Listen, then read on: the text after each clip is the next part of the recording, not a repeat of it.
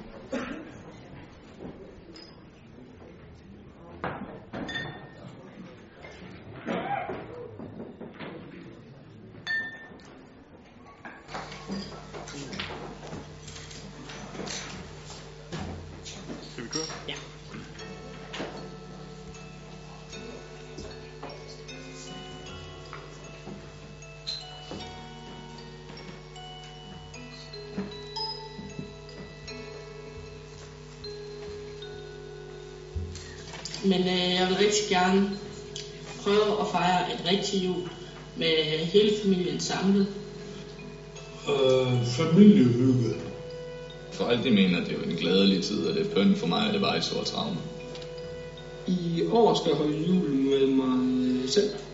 Det ved jeg ikke lige nu. Jeg regner med, at jeg melder mig til noget dernede i Kvarlund Kirke, og så, øh, så går jeg derned, så sammen med nogle andre mennesker, der heller ikke rigtig har nogen planer. Det skulle jo egentlig være, hvad kan man sige, et li- et livspunkt, øh, eller ja, en glad fest. Holdt jeg jul sammen med min hund, og så fik en god gang rugbrødsmad der til juleaften.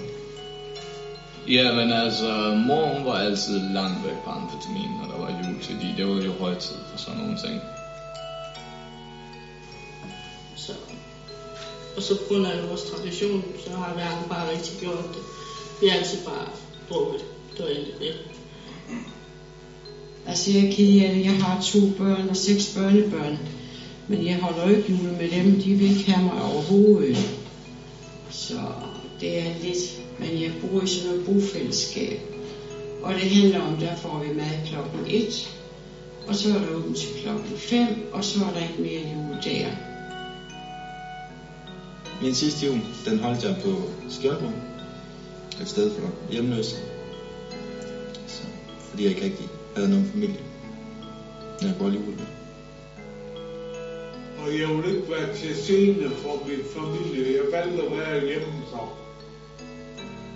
Jeg holder ikke jul sammen med min rigtige familie, fordi det, det kan jeg ikke være sammen med.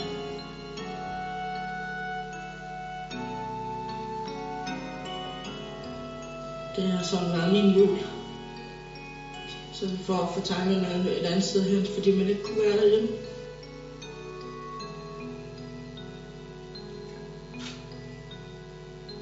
Ja, jeg har holdt mange forskellige jule. Øh, Jeg har boet i flere forskellige plejefamilier og opholdssteder, så jeg har vel oplevet en 7-8 forskellige jule. Jeg har aldrig prøvet at danse i det hele taget, så skulle stå og holde to mennesker i hånden ikke, på hver side og gå rundt om et træ. Ikke? Som egentlig, altså kæden der var ikke lang nok, så vi kunne ikke nå hele vejen rundt om træet. Men det var stadigvæk sjovt at prøve ikke? at stå og gå rundt. Og... at jeg er ikke vant til julen. Så det er en mærkelig ting for mig. Fordi julen skal fortsætte at være en god ting. Det har den bare ikke altid været for mig. Jamen, øh, at holde jul alene, det er da sådan lidt ensomt, øh, når man ligesom har prøvet at holde en traditionel jul. Altså den traditionelle jul med, jamen det kan være flæskesteg eller... En perfekt jul. Well, tætteste familie, og så prøve på en gang til skyld at være normal. Være normal. Øh, jamen, øh, jeg vil gerne øh, bringe en hilsen til alle øh, politikerne. Øh, jeg håber, I får en rigtig god jul, øh, som vi alle sammen. Øh, ja, som vi alle, alle sammen gerne vil have et eller andet sted, uanset om vi er politikere eller hvem vi er. Så. Jeg vil gerne ønske politikerne en rigtig god jul. Jeg håber, I får en fantastisk jul faktisk med jeres familie og hvem I nu ellers holder jul med. God jul, det er vel masser af hvid sne, og så øh, kunne komme familien lidt nærmere ikke? og snakke med familien. Jamen, jeg vil gerne ønske øh, alle politikerne en god jul, og et fortsat godt nytår. Herfra skal jeg i hvert fald lyde øh, glædelig jul, godt nytår, god juleferie til alle politikere i Esbjerg Kommune. Håber I er friske og øh, veludvilede, når I kommer tilbage. Og så kan I ligesom arbejde for at gøre Esbjerg til et endnu bedre sted, end det er i dag.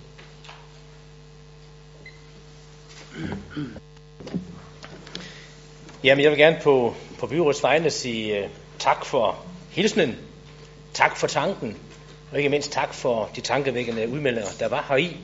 Og jeg vil også gerne på byrådets vegne ønske udsatterådet øh, en rigtig glædelig jul og et godt uh, nytår. Tak skal I have. Tak skal I have. Ja, så vil vi øh, gå i krig med det, vi også er samlet for her i dag, nemlig dagsordenen på det sidste møde her i år, som sagt. Og jeg vil lige sige, at der er en ændring til dagsordenen. i øh, økonomivalgets behandling af sag nummer 3 i dag, der handler om indsatslederstruktur og det, der hedder den risikobaserede dimensionering.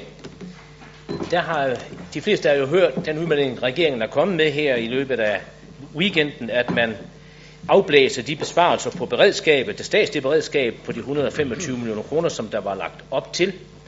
Det gav os anledning til at tale om, jamen, øh, var det så ikke også en idé, at man rullede de kommunale besparelser på beredskaberne tilbage. Og vi er enige om at prøve at tage en kontakt til KL for at høre, hvad status var på det. Og øh, som I sikkert allerede har set, så meldte man jo ud fra KL her i middags, at øh, man nu tager kontakt til regeringen og foreslår dem, at man også ruller de kommunale besparelser på beredskabet tilbage. Om det ender med det, det ved vi ikke på nuværende tidspunkt, men det giver i hvert fald ikke mening at behandle det punkt her på aftens øh, byrådsmøde, så derfor er det punkt øh, udsat. Er der ellers nogle bemærkninger til den udsendte dagsorden? Det er der ikke, så tager vi sag nummer to, som er budgetrevision her på 30. september for alle udvalg, og det er så årets tredje og sidste budgetrevision, som er gennemført her som sagt per 30. september. Og ved budgetrevisionen er forbruget på samtlige opgaveområder blevet vurderet i forhold til det budget, der var afsat hertil, og det resulterer i, at budgettet for 2015 samlet set reduceres med 84 øh, millioner kroner. Jeg skal dog her sige, at en væsentlig del af denne revision den består af forskydninger til 2016 og efterfølgende år. Den reelle økonomiske konsekvens udgør derfor alene en mereudgift på 0,2 millioner kroner set over perioden 2016 til 2019.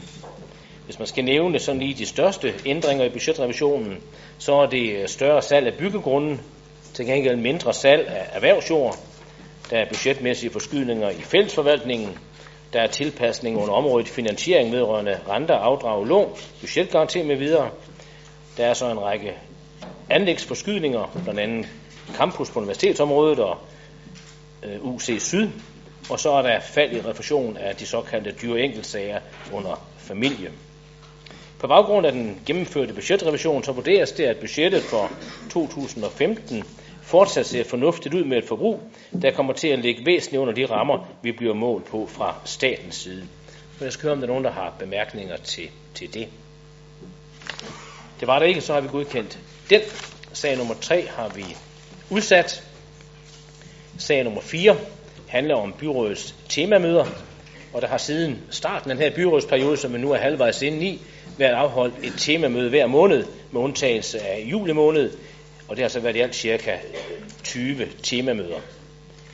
Jeg tror også, I har kunne konstatere, at øh, interessen for disse temamøder over det sidste halve års tid har været en smule vigende, hvorfor det foreslås, at antallet af temamøder justeres, og at byråd og direktion udvælger aktuelle emner. Det indstilles, at der fremover afholdes fire årlige temamøder for byrådet. Jeg skal dog lige tilføje, at dukker der aktuelle sager op, som vi kunne have interesse i at høre noget mere om, så kan vi sagtens lægge et ekstra møde eller to ind. Men som udgangspunkt, så er det fire årlige temamøder for byrådet, og jeg skal høre, om der er bemærkninger til det punkt. Det var der heller ikke, så har vi også godkendt det. Så går vi til sag nummer 5, som handler om tillæg til en driftsaftale med det, der hedder puljeordningen SAPIN. Og der vil jeg give ord til Diana Mos Olsen. Værsgo, Diana. Tak for det. Børnehuset Sapin er en daginstitution i Esbjerg, der drives som en såkaldt puljeordning. Øh, puljeordningen er en driftsform, som dagtilbudsloven egentlig har udfaset, og det er rent faktisk sådan, at siden 1. august 2007, så har det ikke været muligt at etablere nye puljeordninger, men de eksisterende, vi har, de kan fortsætte som driftsform. Hvis puljeordningen ønsker at foretage ændringer, ja, så skal de laves som et tillæg til driftaftalen, der så skal godkendes af byrådet, og det er så også derfor, vi har den her sag på i dag. Sapin er i dag nummeret til 22 børn med 8 0-2-årige øh, og 14 3-5-årige, og ønsker nu at ændre børnesammensætningen, så der er et barn mere i hver aldersgruppe. Ændringen kan foretages ved at udarbejde et tillæg til driftsaftalen, og vil få betydning for det kommunale tilskud, der bliver tildelt puljeordningen ud fra antallet af børn, de har. Med et ekstra barn i hver aldersgruppe, ja, så vil tilskuddet blive øget med 131.100 kroner årligt. Bygningsmæssigt der lever kapaciteten i Sapin op til kravene, der svarer til det antal af børn, som puljeordningen fremover vil få. På den baggrund indstiller børne- og familieudvalget og økonomiudvalget med undtagelse af enhedslisten, der er stemt imod i begge udvalg, til byrådet at tillæg til driftsaftalen for puljeordningen Sapin godkendes, således at Sapin med virkning fra 1. januar 2016 godkendes til 9 0-2-årige og 15 3-5-årige. Tak for det. Sara? Ja, jeg vil bare lige kort redegøre for, hvorfor Henning og jeg i hver vores udvalg har stemt imod det her. Det er, den primære årsag er sådan set, fordi vi synes, det er voldsomt meget arbejde, forvaltningen har lavet for, at man kan udvide med et barn i hver aldersgruppe. Det synes vi faktisk er ret voldsom arbejdsmængde at lægge på forvaltningen for så lidt. Velvidende, at det er man selvfølgelig nødt til med den øh, driftsform, som der er her, som vi så i øvrigt synes, man skulle se at få udfaset i hele kommunen. Så det er derfor, vi stemmer imod. Okay. Hvis ikke der er flere bemærkninger, så er den godkendt med alle undtagen Ø, der stemmer for. Ja, vi går til sag nummer 6. Det handler om personalsammensætning i daginstitutioner. Og også den sag vil blive forelagt af Diana. Ja, tak. For mange børn, ja, der foregår en stor del af dagligdagen i en daginstitution, og det pædagogiske arbejde er en helt central øh, for børnenes læring og trivsel. Andelen af pædagoger de spiller en afgørende rolle for børnenes læring og for børnenes trivsel, og er derfor øh, ligegyldigt, om man som forældre vælger en kommunal, selvejende eller privat daginstitution til sit barn, ja, så skal man i Esbjerg Kommune opleve den samme høje kvalitet. Den indstilling den bliver bakket op af en ny vejledning i dagtilbudsloven, der understreger, at der ikke må stilles mere lempelige krav til nogle typer af daginstitutioner end andre. Det er også baggrund for, at vi i børne- og familieudvalget foreslår en ny fælles ramme for sammensætning af personale, så reglerne fremover bliver ens for alle. I dag er reglerne sådan, at de kommunale og de selvejende daginstitutioner de skal fordele personale som mindst 60% af pædagoger, 15% af pædagogiske assistenter og højst 25% af pædagogmedhjælpere, mens de i de private daginstitutioner er mindst 50% af personale, der skal være pædagoger. Med de nye krav, som med byrådets godkendelse træder i kraft per 1. marts 2016, ja, så skal pædagogerne i alle daginstitutioner udgøre mindst 60%, og pædagogiske assistenter og pædagogmedhjælpere højst 40% af en personalgruppe. Hermed tilkendegiver vi så også, at pædagogiske assistenter de anses som en vigtig faggruppe, som skal tænkes med ind, også i de private daginstitutioner. I praksis der har vi et godt udgangspunkt for at indføre de nye regler, for en opgørelse over sammensætning af personale i kommunens daginstitutioner i 2014. De viser rent faktisk, at andelen af pædagogerne i både de kommunale, de selvejende og private daginstitutioner i gennemsnit ligger et godt stykke over de 60 procent. I forvejen der stiller vi de samme krav til kvaliteten af indholdet i de kommunale, selvejende og private daginstitutioner, og det er derfor også helt naturligt, at vi nu også sørger for, at reglerne for sammensætningen af personalet er ens for alle, så der ikke skal herske nogen tvivl om, Forslaget om personalsammensætningen har været til udtalelse hos alle de kommunale, selvejende og private daginstitutioner og i de relevante faglige organisationer. Og på den baggrund indstiller børne- og familieudvalget og økonomiudvalget til byrådet, at krav om personalsammensætningerne på pædagoger skal være minimum 60%, på pædagogiske assistenter, pædagogmedhjælp og anden personale maksimum 40%, med fuld virkning per 1. marts 2016 for samtlige daginstitutioner i kommunen godkendes. Tak for det. Så det her, det stemmer vi for, kan jeg lige starte med at sige, bare så der ikke er nogen, der er i tvivl. Øh, I børne- og familieudvalget stillede jeg et ændringsforslag om at højne procenten fra 60 til 65, øh, fordi vi alle sammen sådan set er enige om, at øh, den pædagogiske faglighed gør noget for børnenes udvikling, også øh, på lang sigt. Det kom jeg ikke igennem med, men jeg følte en vis øh, fornemmelse og forståelse for, at det, det var faktisk godt noget, vi måske kunne arbejde hen imod allerhelst så jeg og enhedslisten, at vi havde øh, minimumsnummeringer i vores børnehaver, men det tvivler jeg på, at vi overhovedet kommer nogen som helst steder med at forløbe. Så, så lige nu der ligger den for, at vi stemmer for det her, men arbejder mod, at den hedder 65% pædagogisk personale. Jesper? Ja, det er jo en sag, som vi øh, faktisk har drøftet en hel del i, øh, i børne- og familieudvalget, og øh, det kan jo godt øh, virke ret simpelt, når man skal diskutere, om et procentsats skal være 50 eller 60, at man kan bruge så lang tid på det. Men, men øh, der ligger rigtig mange øh, ting bag ved det her. Og øh, jeg vil starte med at sige, at jeg synes, at den indstilling, vi kom frem til her, det er måske den mindst dårlige. Øh, fordi der er ikke nogen rigtig god løsning øh, på den udfordring, der er i det her. Det skal jeg prøve at, at sætte nogle flere ord på. Fordi at øh, de der procentsatser, det, er jo, øh, det har jo givet anledning til en hel del tolkning. Før der var hed den 50 procent, øh, i private institutioner, som, men der var ikke øh, sådan nærmere defineret, øh, hvem det var. Det var sådan set bare alle, der var på lønningslisten. Nu har vi fået øh, lavet en ret klar definition af, at det er simpelthen de voksne, der har børnerelaterede opgaver, deraf skal 60% være pædagog. Og det er jo øh, det, det, er, det er en meget fornuftig øh, andel, men, men, men nu var Sara lige inde omkring øh, ordet minimumsnummeringer her, fordi, og det er, det er jo en vej at gå, men det er så ikke en vej, som jeg synes er, er vejen, man skal gå, vil jeg bare lige sige med det samme. Øh, en af udfordringerne ved det her er jo, at, at øh, en procentsats siger jo ikke ret meget om, øh, hvor mange voksne der skal til. Det er bare, fordi man definerer ikke øh, procenten ud af hvad. Øh, man kan stadigvæk her have to pædagoger og en pædagog med hjælper til at passe 35 børn, hvis man øh, synes, det er fornuftigt. Øh, så er man jo 66% pædagoger.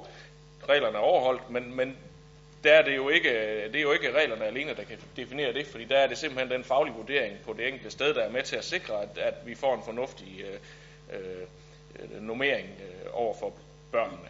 Og øh, gik vi nu vejen med minimumsnummeringer, så kunne man selvfølgelig godt sikre, at vi havde et eller andet minimum, der skulle til at håndtere, øh, eller der, der et minimum antal voksne, der, der var øh, til en bestemt børnegruppe. Men så var vi nok også der, hvor vi var sikre på, at vi kun fik minimum alle steder. Og det er jo forskelligt. Der er forskellige behov i forskellige institutioner og forskellige øh, øh, børn, der, der, hvor der er øh, individuelle forhold, der skal tages hensyn til, og derfor er det alt andet lige bedre, at det er en faglig vurdering i det enkelte tilfælde, der afgør, hvor mange voksne der skal til. Så den her sag, det er sådan set et, øh, synes jeg, et godt kompromis, som vi er kommet frem til, og øh, derfor, øh, på trods af, at den ikke løser alle problemer, så øh, kan vi selvfølgelig stemme for den også her i byrådet. Ja. Ja, det der lige fik mig til at markere mig, det var egentlig mm, den øh, kommentar, Sara hun kom med i forhold til, at, øh, at hun egentlig kunne fornemme, at der også i udvalget var en positiv stemning i forhold til at hæve procentdelen af pædagoger. Det er faktisk sådan, at vi har haft et øh, ønske om at bede forvaltningen om at arbejde videre med det, med henblik på at kigge på, øh, hvad den økonomiske omkostning vil være i forbindelse med budgettet. Og øh, når, når vi fra SF's side ikke kunne stemme for, så handler det jo lidt om, at vi lige præcis havde en opgave her, der handlede lidt om inden for rammen at finde en løsning, der gav det muligt øh, at lave nogle, øh, nogle ensartede regler, både for vores private, for vores selvejende og vores kommunale daginstitutioner. Så lige pludselig at højne barn endnu mere, også for vores kommunale til 65 procent, det ville måske være en smule unfair, og så sige til dem, det skal I så gøre inden for den nuværende økonomiske ramme. Så derfor, øh, selvom vi egentlig har et ønske om at højne procentdelen af pædagoger, så øh, synes vi, det var bedre, at vi gik ind egentlig og arbejdede med det med henblik på, øh, på at kigge på det til en eventuel budgetsag. Og så er jeg meget positiv over at høre, at, øh, at viceborgmesteren og næstformanden i udvalget øh, koncentrerer sig så meget om nummeringer, fordi jeg tænker, det, øh, det tegner godt for fremtiden. Vi har jo formået at få sat nogle ekstra midler af til øgede nummeringer, og jeg vil sige, at Esbjerg Kommune ligger jo ikke i den højeste ende endnu, men øh, med den energi, Jesper han ligger for dagen, så tænker jeg, at det kan være, at vi kravler derop af. Så det vil jeg fortrøstningsfuldt sætte mig ned over. Jeg ved ikke, om der taler en vis overtolkning her, men øh, altså, ja, nu er vi ved at nærme os uh, julen, så det er det, der øh, render rundt i årene på os. Men jeg kan i alle fald konstatere, at øh, hele byrådet er enige om øh, det her punkt, så den er hermed vedtaget. Så går vi til sag nummer 7, som handler om noget helt andet, nemlig anmodning om godkendelse af vedtægter for den selvejende institution, EFE-hallerne, samt overdragelse af brugsretsaftale og lån. Og det vil Jacob Lose sige lidt mere om. Det vil jeg, ja. Det er sådan, at foreningen Esbjerg Firmaidræt i mange år har drevet øh, EFI-hallerne, og det har fungeret på den måde, at de har fået lokale tilskud til deres egen eller deres egen aktivitetstimer. Men hvis øh, lokalerne så blev lejet ud til andre, så skulle indtægten modregnes i lokaltilskuddet. Esbjerg Firmaidræt, det ønsker nu at oprette en selvejende institution i EFI-hallerne, der skal overtage alle drift af bygningerne. Foreningen den skal så fremover lege sig ind hos den selvejende institution, som samtidig har ret til udleje til andre, uden at foreningen den så vil blive straffet for det i lokaltilskuddet. Den ændring her er ikke enestående. Det er blandt andet den konstruktion, vi tidligere har givet Esbjerg Omegns Rideklub lov til at køre efter. Det er også vigtigt at understrege, at den nye selvejende institution ikke skal generere overskud til ejerne, da det eventuelle overskud skal benyttes til vedligehold og udvikling af institutionen.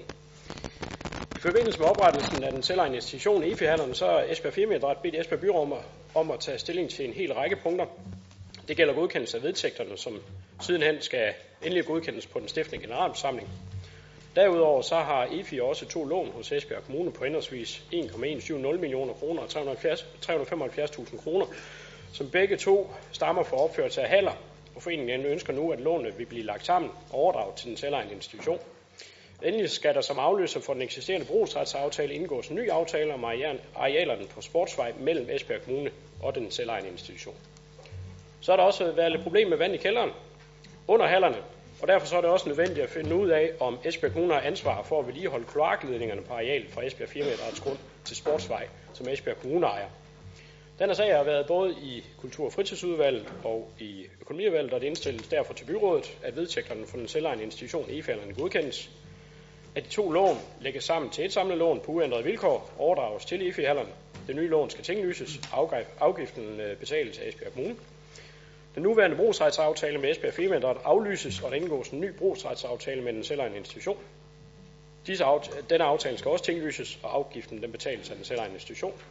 Og forvandlingen bemyndiges til at udarbejde en deklaration vedrørende kloaksystem og indgå en endelig aftale med den nye selvejende institution. Det er det Ja, for det. Henning Overgaard.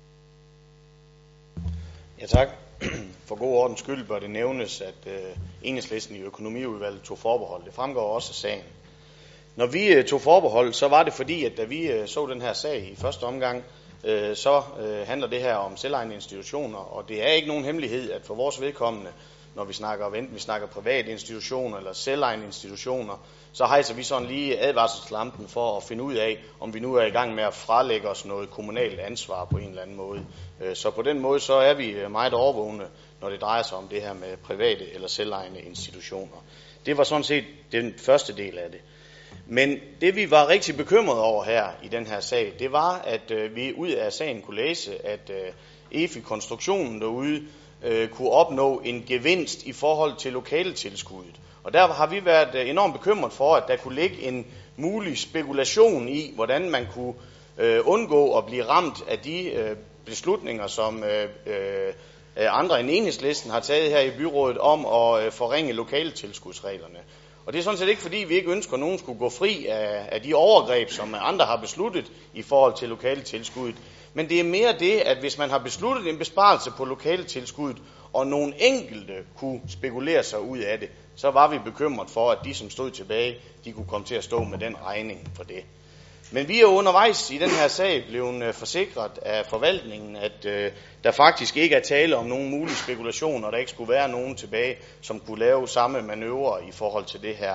Så øh, for os at se, så er der jo, som også forvaltningen oplyser til os, mere tale om en normalisering og en sidestilling af, af EFI-konstruktionen med andre haller. Øh, så øh, på, på, på den baggrund så er vi klar til at stemme for sagen i dag. Tak. Ja, det er vi rigtig glade for. Selv enhedslisten kan blive klogere undervejs, det er fint. Så går vi til den næste sag, som også er en sag fra Kulturudvalget. Det er sag nummer 8, handler om indgåelse af kulturaftale 2015-18. Værsgo, have? Tak for det, og den har været et godt stykke tid undervejs. Der står jo, at den løber fra 2015 til 2018, så det er sådan set godt, at vi nåede at få den underskrevet i år. Jeg skal skynde mig at sige, at det ikke er kommunerne, som vi er ventet på, det er faktisk øh, ministeriet. Men øh, nu er vi så langt, at øh, vi forhåbentlig kan, kan få underskrevet aftalen. Det er sådan, at Vadehavsområdet har med udspring i sin smukke natur også sin egen kultur, og begge dele er med til at sætte vores område både på Danmarkskortet og på verdenskortet. Og ikke mindst i kraft af den præcisfulde status som UNESCO verdensarv. Sammen med de tre øvrige Vadehavskommuner, nemlig Varde, Fanø og Tønder, har vi i Kulturregionen god tradition for at samle kræfterne på tværs for at sætte fokus på kulturen. Hidtil der er vi indgået siden 2007 to aftaler med Kulturministeriet. Nu er vi så den tredje kulturaftale på dagsordenen her i byrådet, ligesom at aftalen også er på vej igennem i de andre byråd i Vadehavskommunerne. Aftalen fra 2015 til 18 tager udgangspunkt i et fælles ønske om at gøre Vadehavsområdet kendt for kulturel og kunstnerisk profil, og indhold til afsæt i visionen Kulturregionen Vadehavet vil fremme kulturelle udtryk, der sætter aftryk. Den øh, dækker over tre forskellige indsatsområder. Det første det er Rød over Vinger, som skal brande Vadehavsområdet på vores traditioner, vores kulturarv og fornyelse. Kulturspire skal sætte skal fremme kulturelle kompetencer hos børn og unge, og kulturel kapital bruger kunst og kultur til at tiltrække og fastholde borgere og arbejdskraft. I Kultur- og fritidsudvalget, der ser vi en ny kulturaftale, eller med den nye kulturaftale, en hel række spændende elementer, der falder rigtig fint i det tråd, som vi arbejder, i tråd med det arbejde, som vi arbejder med med vores vision 2020. når vi vil nå målet om 120.000 indbyggere i 2020, så er det meget vigtigt, at vi udnytter det kulturelle potentiale og udvikler attraktive og interessante kulturtilbud, både selvfølgelig til vores egne borgere og også til gæster i vores kommuner øh, og det øvrige sydvesttyske område. Økonomisk der bidrager Kulturministeriet samlet med 2,6 millioner til kulturaftalen i den fireårige periode, mens Esbjerg Kommunes bidrag samlet er på ca. 3,4 millioner kroner til kulturprojekter og 1,1 millioner kroner i administrationsomkostninger. Det tilskud, der er budgetteret med for Esbjerg Kommune, skal som konsekvens af aftalen justeres ned med godt 20.000 kroner her i 2015 og 9.500 kroner i 2016, mens tilskudsbudgettet i 17 og fremover vil blive tilpasset som en teknisk ændring til budget 2017-20. På den baggrund der indstiller Kultur- og Fritidsudvalget og Økonomiudvalget til byrådet, at kommunen tiltræder kulturaftale Vadehavet 2015-18 med forbehold for statsforvaltningens samtykke. Det er sådan, at sådan en aftale her, det er også sket de andre gange, den skal en tur over statsforvaltning. Og der meddeles en negativ tillægsbevilling på 19.400 i 2015 og på 9.500 kroner i 2016 til Kultur- og Fritidsudvalget. Samtidig der tilpasses tilskudsbudgettet i 2017 og fremover som en teknisk ændring til budget 2017 til 20. Ja, det er der ikke flere kommentarer til, så den er vedtaget. Og vi fortsætter lidt i samme udvalg, nemlig sag nummer 9, som handler om fordeling af sparekrav og sammensmeltning af tre puljer til kulturpulje. Værsgo, Jakob. Tak for det. Da vi for nylig vedtog budgettet for 2016 til 19, der blev forligspartierne enige om, at en del af besparelserne skulle findes inden for de puljer, der hører under Kultur- og Fritidsudvalgsområdet.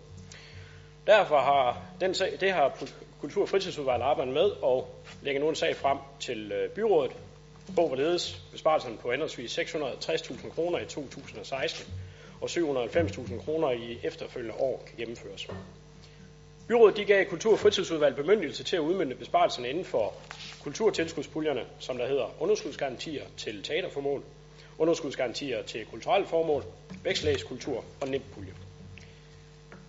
I udvalget der har vi vurderet, at konsekvensen af besparelsen ville blive så markante, øh, og derfor så har vi øh, foreslået også inddrage den fritidskulturelle pulje, som bekendt er en anlægspulje, som vores folkeoplysningsforeninger de kan søge tilskud fra. Besparelsen vil blive fordelt således, at den fritidskulturelle pulje årligt skal spare godt 300.000 kroner, og der vil herefter være 1,2 millioner kroner tilbage i puljen til årlig fordeling. 250.000 kroner vil blive taget fra det årlige budget til vækstlagskultur, som øremærket tiltag, der fremmer kulturel udvikling for børn og unge. De tre puljer vil blive lagt sammen til en ny kulturpulje med et sæt retningslinjer. Med nye pulje vil vi sikre, at der fortsat er midler til at støtte både eksisterende og nye arrangementer og skabe kulturel udvikling i vores kommune. Jeg skal også være ærlig at sige, at det vil naturligvis kunne mærkes, at vi har færre ressourcer at dele ud af, og derfor så skal man også indstille sig på, at man får et mindre tilskud end hidtil. Men i Kultur- og Fritidsudvalget, der mener vi, at vi har fundet en, en model, som sikrer, at alle de bidrager. Besparelsen er fordelt således, at flere holder for, så vi stadigvæk kan gå til gode se de forskellige områder og bidrage til, at kultur- og fritidsområdet i Esbjerg Kommune fortsat er levende og attraktivt. Vi gjorde det, at øh, vi sendte øh, sagen til høring hos de parter, som der er berørt af ændringerne. Og de har, jeg vil sige, det, det vil nok være en tils, tilsnigelse at sige, at øh, folk er jo tilfredse med det, vi foreslår. Men jeg vil sige, at der har været en vis grad af forståelse for, om ikke andet, at vi foreslår at fordele besparelsen på den måde. I det kultur- og fritidsudvalg foreslår inddragelse af den fritidskulturelle pulje, så bevæger vi os uden for den bemyndigelse, som forligspartierne gav os, og derfor så skal denne del af sagen vedtages i byrådet. Og på den baggrund indstiller kultur- og fritidsudvalg og Økonomiudvalget til byrådet, at den fritidskulturelle pulje årligt reduceres med 325.000 kroner fra 2016 og 333.900 kroner efterfølgende år, som overføres til den nye kulturpulje, at flereårsvirkningen indberettes som en teknisk ændring til budget 2017 til 2020, og at udvalget bemyndiges til at tilpasse retningslinjerne for den fritidskulturelle pulje som konsekvens af denne puljereduktion.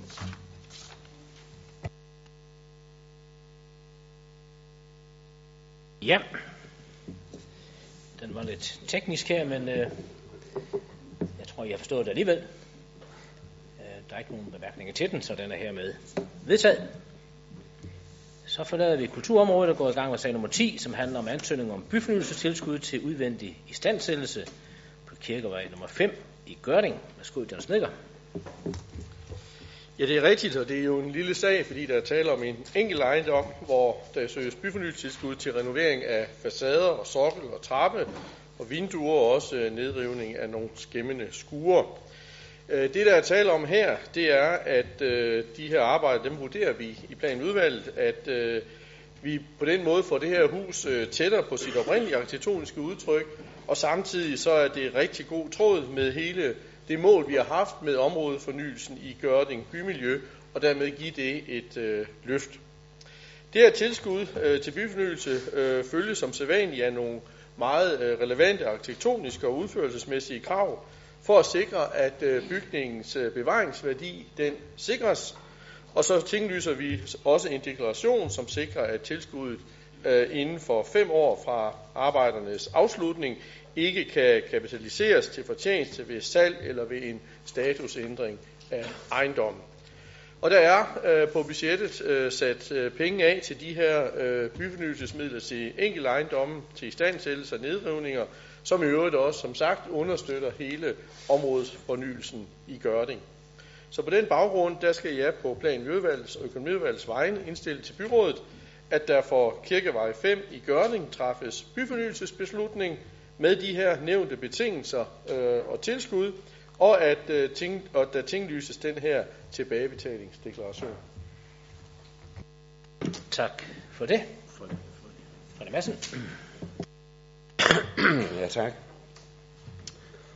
Jeg kan se, her har vi lov til at, hvad her det, holding APS, som ansøger kommunen om at få lov til at, bevi, til at vedligeholde, eller få bemyndigelse, eller få tilskud til at vedligeholde hans egen ejendom, som han leger ud.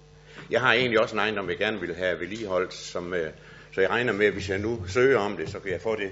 Men jeg vil da godt opfordre alle, alle esbjergenser, der har en ejendom, så hvor de leger et lejlighed ud, til at ansøge om det, hvis det er sådan, at de skal have, have lavet et eller, andet, øh, byforny, eller et eller andet fornyelse. Hvis de skal have fugt deres hus, eller hvis de skal have repareret deres sokkel, eller hvis de skal udskifte tagrenden og nedløb og sådan nogle ting. Hvis de skal, og, og det, det mener jeg virkelig. Det her ren og skær vedligeholdelse. De penge burde stå på en udlejningskonto, som når udlejeren udlejer ud, så skal han sætte så og så mange penge ind på en konto. Og det går ud fra, at han også har gjort det. Hvis han ikke gjort det, så har han ikke overholdt lov, øh, loven. Jeg kan ikke forstå, John, jeg kan ikke forstå, at man går ind og siger ja til sådan en fornyelse her. At det her er ren og skær en privatisering, som, som, som man går ind og laver. Jeg, jeg synes ikke, man kan være det her bekendt over for skatteyderne i Esbjerg. Det, det er godt nok uh, byfornyelsesmiler, vi snakker om, men, men jeg synes ikke, lad, lad nu være med, lad os nu sige nej til det her, fordi det, det her, det kan ingen ende tage. Men hvis man siger ja til det her, så vil jeg da opfordre alle i Esbjerg til at komme og ansøge om det her fremover. Jeg skal nok være der en af dem. Jo, nu siger du, henvender du sådan meget til mig.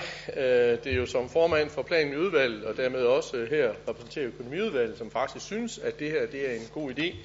Og det gør vi jo, fordi at det her det er en ejendom, der specifikt ligger i et område, hvor til både staten og kommunen har afsat rigtig, rigtig mange penge for at sikre et områdeløft. Og jeg tror, mange af os, der i dag kan huske, hvordan øh, Gørning så ud bare for en 5-6 år siden, det var meget træt, det så meget slidt ud, og hvilken fantastisk forbedring det er sket, og dermed også, øh, hvordan vi ser en værdistigning øh, i de ejendomme, som overhovedet ikke har fået noget tilskud her. Og det er jo det, man kan se, når man laver den her slags områdefornyelse, at man kan være med til at løfte et helt område, og her en af vores større landsbyer i kommunen, som gør, at det bliver attraktivt at bo der, attraktivt at flytte til der. Så det her, det er sådan set, kan man sige, sidste fase af en hel områdefornyelse, som altså også omfatter enkelt ejendomme. Og de er jo, som jeg også nævnte her, som også fremgår af sagen, jo selvfølgelig vurderet meget nøje, om det har en værdi, som også bidrager til, og derfor den ligger på hovedgaden osv., til det samlede løft og det øh, syn, man har af byen. Og det må også være mod bedre vidne, at nu Freddy Madsen, som jo på et tidspunkt også bestred samme værv, som jeg har fået tillid af byrådet til at bestride, nemlig at være formand for planen i udvalget. Han ved jo en inden godt, hvad det her det handler om. Og derfor virker det måske også en smule provokatorisk, når du siger det, som du gør. Fordi du ved jo udmærket godt, at det her vi jo ikke kunne lade sig gøre andre steder, hvis ikke det har været omfattet af en byfornyelsesvedtagelse. Hvis ikke, at der har været nogle helt bestemte bestemmelser, som gør, at det her det er noget, der overhovedet kan komme i betragtning. Og så er det både vurderet af vores forvaltning og af fagudvalget om, hvorfor at det lige præcis er den her ejendom, vi synes, at der skal byfornyes. Det handler blandt andet også om, at den har en øh, bevaringsmæssig værdi. Så selvom selvom Fredrik Madsen udmærket godt ved de ting, jeg lige har sagt, så vil han altså alligevel rejse op igen og sige de her ting om sådan en sag. Og det bliver sådan lidt uforståeligt for mig, vil jeg sige, Fredrik. Freddy Madsen. Vi går ud fra, John, at du har sat dig ind i, hvor mange penge han har på vedligeholdskontoen derude, som han skal sætte ind i form af huslejen. Og jeg går ud fra, at, at de penge bliver brugt, før han begynder at, at, at bruge de her penge. Men jeg vil stadigvæk påstå, at det her det er simpelthen en hån mod andre, øh, mod andre øh, parcelhusejere, som der er her i Esbjerg. Ja, hvem kan stemme for indstillingen? Ja, hvem stemmer imod? Ja, tak. Så går vi til sag nummer 11. Det er kommuneplanstrategien for 2018 frem til 2030. Det er sådan, Ja, og det er så en helt anden sag, som drejer sig om strategien for udviklingen af vores kommune fremover. Og det handler jo om en strategi for kommunens fysiske udvikling, og den har været den her strategi i en offentlig høring fra den 11. juni til den 31. august i år. Og der er rent faktisk kommet rigtig, rigtig mange spændende og gode indlæg, øh, nemlig 44 i alt. Og det vil jeg sige, at øh, vi i planudvalget, da vi kiggede på det her første gang, var rigtig meget imponeret over. Og jeg synes, det viser øh, med stor tydelighed, at der blandt kommunens borgere er meget stor interesse for udviklingen af vores kommune. Og det synes jeg er rigtig, rigtig glædeligt. Det understreges i øvrigt også, synes jeg, af det meget store fremmøde og debat, som der var ved de tre borgermøder, øh, som vi havde i forbindelse med, at vi nu havde sendt den her kommuneplanstrategi i høring. Det var nogle borgermøder, som vi afholdte i august, og indlæggene og diskussionen på de borgermøder holdt sig faktisk på et meget overordnet strategisk niveau, øh, nemlig de strategiske pejlemærker, som vi netop havde bedt borgerne om at forholde sig til, da vi sendte fra byrådets side den her plan ud i, i høring. Der er ingen tvivl om, at lige præcis den her meget store borgerinteresse både bidrager til at sikre et rigtig godt fundament for det videre arbejde med kommuneplanen, for det her det er jo kun første step, men også, og det synes jeg er allermest vigtigt, nemlig en kvalitetssikring af, at vi nu også er på den rette vej, set i et borgerperspektiv. Som noget nyt havde vi faktisk også den her gang forsøgt at fange borgerne via Facebook, og seks af de indlæg øh, var netop øh, Facebook-opslag, for os på den måde at prøve at henvende os til borgere, som vi normalt ikke øh, henvender os til. Og netop øh, den måde at være i kontakt med borgerne på, har vist sig at være en øh, succes. Øh, nogle var der større interesse for end andre, men noget af det, som især var interesse for i øh, det her Facebook-opslag, øh, det var netop udviklingen af, af bymidterne, specielt bymidten i Esbjerg by, trak rigtig mange kommentarer. Så det vi i hvert fald kan se ud af det her, det er, at udviklingen af vores bymidter har meget stor interesse hos borgerne. Og som sagt var der også tre meget velbesøgte borgermøder, og vi har så også øh, på, på forvaltningsniveau, og vi har været inddraget i udvalget, haft to interessante møder i forhold til to af vores øh, væsentlige samarbejdspartnere, nemlig landbrugserhvervet og så det øvrige erhvervsliv i kommunen.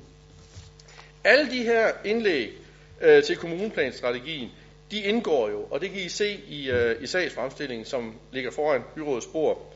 Og øh, jeg synes, alle de forskellige former for indlæg og bemærkninger øh, i, i det materiale, der er fremlagt, jeg tror, der er øh, rigtig, rigtig mange sider. Var det, hvad talte vi op, Carsten? Var det 226 sider, tror jeg, det, det blev til. Og det er faktisk et, et rigtig flot arbejde, som øh, vores forvaltning øh, har lavet der. Og på den måde også sorteret i de mange kommentarer, der er kommet fra borgerne. Den rapport, der er lavet, som hedder Uddrag og Vurderinger, og som jeg refererer til her, øh, de er netop øh, vurderet for at finde frem til, hvor de her forskellige borgerindlæg retter sig hen. Øh, de fleste af bemærkningerne, øh, de relaterer sig til at arbejde, der nu øh, og skal foregå frem til, at vi vedtager selve kommuneplanen i sin helhed, i de enkelte kommunale sektorforvaltninger, for det er også der, der er dialog nu om, hvordan forestiller man sig udviklingen på ældreområdet, udviklingen på skoleområdet, dagpasningsområdet osv. Vil være. Øh, andre indlæg, øh, det viser sig at være relevante for selve øh, kommuneplanstrategien, og andre øh, som for eksempel bemærkningerne fra borgerne. Jeg kan se, der er en hel øh, del borgere fra, fra Stor Darm øh, til stede her i aften. Øh, handler jo om øh, værdifulde øh, landskaber, og de henvender sig så til selve revisionen af øh, kommuneplanen, som vi nu her efter strategidebatten skal arbejde helt konkret med. Og derfor vil de bemærkninger, som for eksempel den type, der kom fra Store Darm, jo indgå i det videre arbejde med selve kommuneplanrevisionen, som, øh, øh, og, og der vil vi bruge de bemærkninger som konkrete idéer, når vi nu skal udarbejde forslag til øh, kommuneplan 2000, 2018 og 30, og som jo igen kommer i offentlig høring her i 2017, forud for byrådets endelige behandling af den øh, egentlige kommuneplan, som øh, vi er forpligtet til at behandle inden udgangen af den her byrådsperiode. Så på den måde øh, er de bemærkninger også indgået, selvom man ikke umiddelbart kan se det som en konkret ændring til selve strategien. Men derimod de bemærkninger, som så ændrer, som lige præcis kommer ind omkring kommuneplanstrategien, ja, de har også medført nogle mindre justeringer i selve teksten, og de, de fremgår så også af, af den indstilling, som kommer fra, øh, fra hvad hedder det, planudvalget og, og byrådet.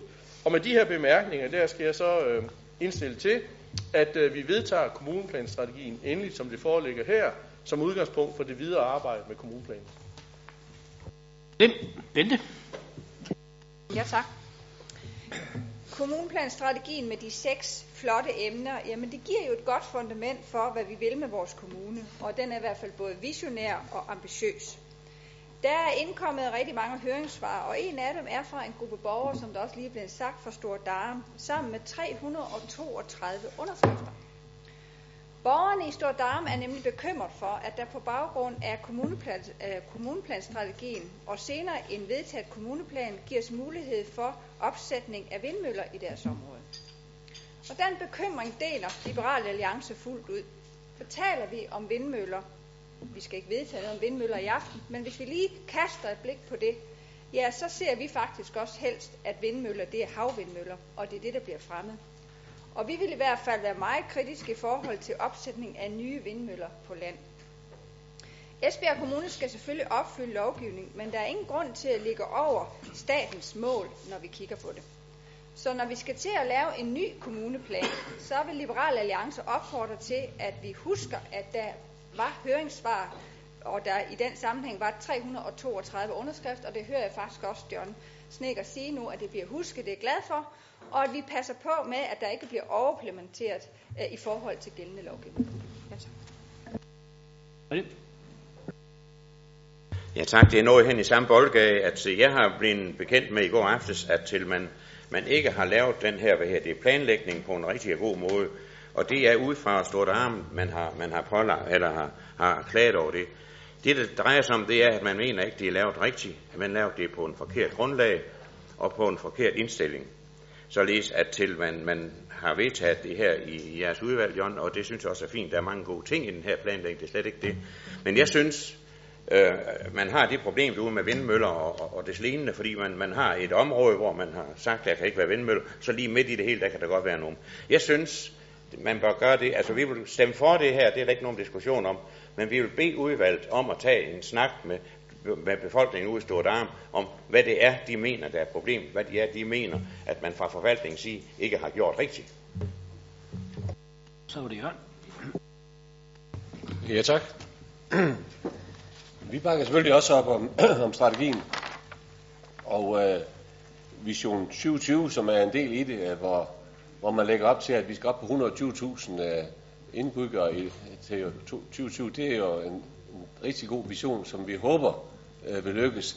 Og der er det hele taget meget godt i det med de seks strategier, der er peget på. Det vil jeg ikke gentage igen, for det har du jo fortalt, John. Men øh, det er også positivt med, med indlægene, der er kommet, og det er også positivt, at vi har borgermøder og Facebook-kontakt til dem. Det er gode ting, det hele. Øh, Øh, det, det kunne jo godt være med til, at vi får borgerne med at give et godt grundlag for den fremtidige kommuneplan, som så skal endelig vedtages senere. Men det er også vigtigt, at vi lytter til de indspark, der kommer fra borgerne. Og det er ikke, fordi jeg tror, der er nogen, der ikke vil lytte til dem, men, men alligevel, så, så skal vi være meget opmærksomme på, at når vi øh, beder borgerne om at komme med deres indsigelse, så skal vi også lytte til det. Og, der er én ting, ud over de positive ting, som vi har særlig opmærksomhed på, det er også Brander, der har nævnt det i dag, Vi har nemlig øh, haft særlig opmærksomhed på mølleplaceringen i Darm. Øh, vi havde jo allerede ved borgermødet i Bramming en livlig debat omkring det. Jeg tror også, du kan huske det, Johnson Egger. Der var, øh, også, der var også fokus på det den dag. Og øh, vi mener, i tråd med øh, øh nogen i Darm, at det kan være problematisk at være placeringen, når, når det drejer sig om vindmøller så tæt ved byen, kan man sige.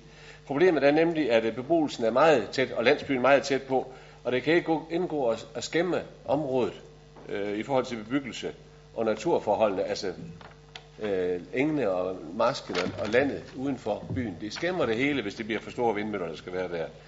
Vi synes, det er relevant øh, kommentar, der kommer fra Møllegruppen, der er rundsendt herop til øh, øh vores møde i dag. Men vi synes, en ting, vi synes, der er godt, det er, som det også peges på, at der i forbindelse med kommuneplanforslaget øh, skal ses på den pågældende område, skal udpeges til værdifuldt landskab. Og det synes vi øh, at, at er fint, at man vil kigge på det.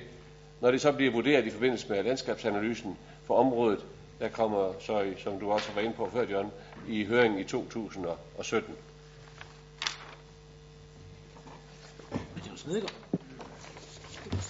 Jo, men, øh, jeg er meget glad for de positive ord, der, der både øh, kommer fra, fra, fra Bente og fra SF og også fra, fra Freddy Madsen.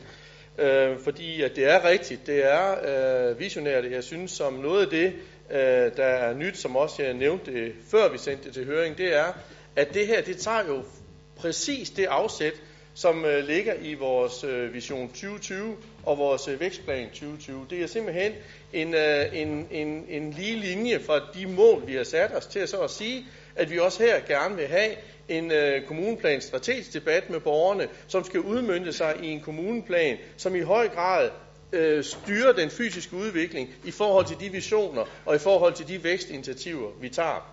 Og derfor synes jeg også, at vi på den måde politisk har givet vores forvaltning et rigtig godt værktøj til, at vi også kan bruge vores kommuneplans fysiske udvikling til øh, at understøtte vores egne øh, mål for og visioner for, hvordan vi ser kommunen øh, her i, i 2020. Og hvis ikke vi så får taget fat omkring det i den først kommende kommuneplanrevision, så er vi ikke vores opgave vokset. Så derfor er jeg meget glad for de kommentarer, der er kommet fra partierne her øh, på det her.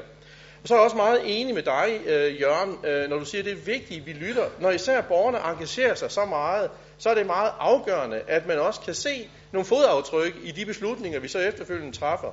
Og det var sådan set derfor, jeg gjorde meget ud af i min forelæggelse her, at sige, at jeg synes, den, det arbejde, der er gjort med at, at, at hente de her øh, hvad hedder det, bemærkninger ind, at forvaltningen minutiøst har gået alle øh, tingene igennem. Vi har i planen udvalget også kigget øh, det meget grundigt igennem for at finde ud af, på hvilke områder er det, at borgerne kommer med de her henvendelser. Sådan at de går tilbage, når nu også de enkelte sektorer skal arbejde med de her ting, så borgernes synspunkter der bliver inddraget i den videre bearbejdning. Når det er sådan, at vi skal arbejde videre med øh, ting, som vedrører strategien, hvad er det så, vi skal have justeret i forhold til det, så der også kommer en, øh, en understøtning af borgernes synspunkter på det. Og for det tredje, hvad er det så, at vi skal have med i det videre arbejde med kommuneplanen, når nu vi går fra strategi til konkret plan? Og der er det der, som også, øh, øh, hvad hedder det, øh, du Bente, øh, jo også har lyttet frem til, at lige præcis de bemærkninger, som, som for eksempel er kommet fra, fra Store Darm, de indgår jo i det videre arbejde med kommuneplanen. Og derfor vil jeg sige, at det er jo rigtigt, at, øh, at, at, at, at vindmøller og så videre, det er noget, der optager borgerne. Det har jeg stor forståelse for. Det har vi også øh, haft op. Derfor gjorde vi også det, da vi vedtog den kommuneplan, som er gældende for den her periode og øh, 12 år frem, at vi egentlig lavede en, en, en særlig øh, ændring af den, hvor vi sagde, nu tager vi hele vindmølleplanen ud for sig, fordi det var noget af det, som borgerne interesserede sig rigtig meget for. Og derfor lavede vi i, i tilknytning til det en vindmølleplan, som blev godkendt i dette byråd, som en kommuneplanændring til den kommuneplan, vi lavede, fordi vi gerne særskilt vil køre det. Og der vil jeg så bare minde om, når nu jeg hører både øh, Bente og Jørgen og, og Freddy, at hele byrådet stemte altså for den miljø, øh, vindmølleplan, der lå øh, til grund for det. Altså det var, det var hele byrådet enige om. Og, øh, og, og, og derfor øh, synes jeg også, at det er vigtigt, at vi holder os det for øje. Hvad var det for en vindmølleplan, og hvad lå der til grund for den? For der har vi nemlig valgt at sige, her vil vi både tage alle elementerne med. Det er ikke et enten eller, det er et både og bente, øh, når vi snakker møller, og når vi snakker om, hvad det er for nogle mål, vi skal sætte os. Men det er også klart, at verden forandrer sig. Og vi er også nødt til at se på, hvordan øh, kommer det her så til at øh, virke ind, når vi har fået nogle bemærkninger fra Store Darm, vi har haft øh, andre drøftelser.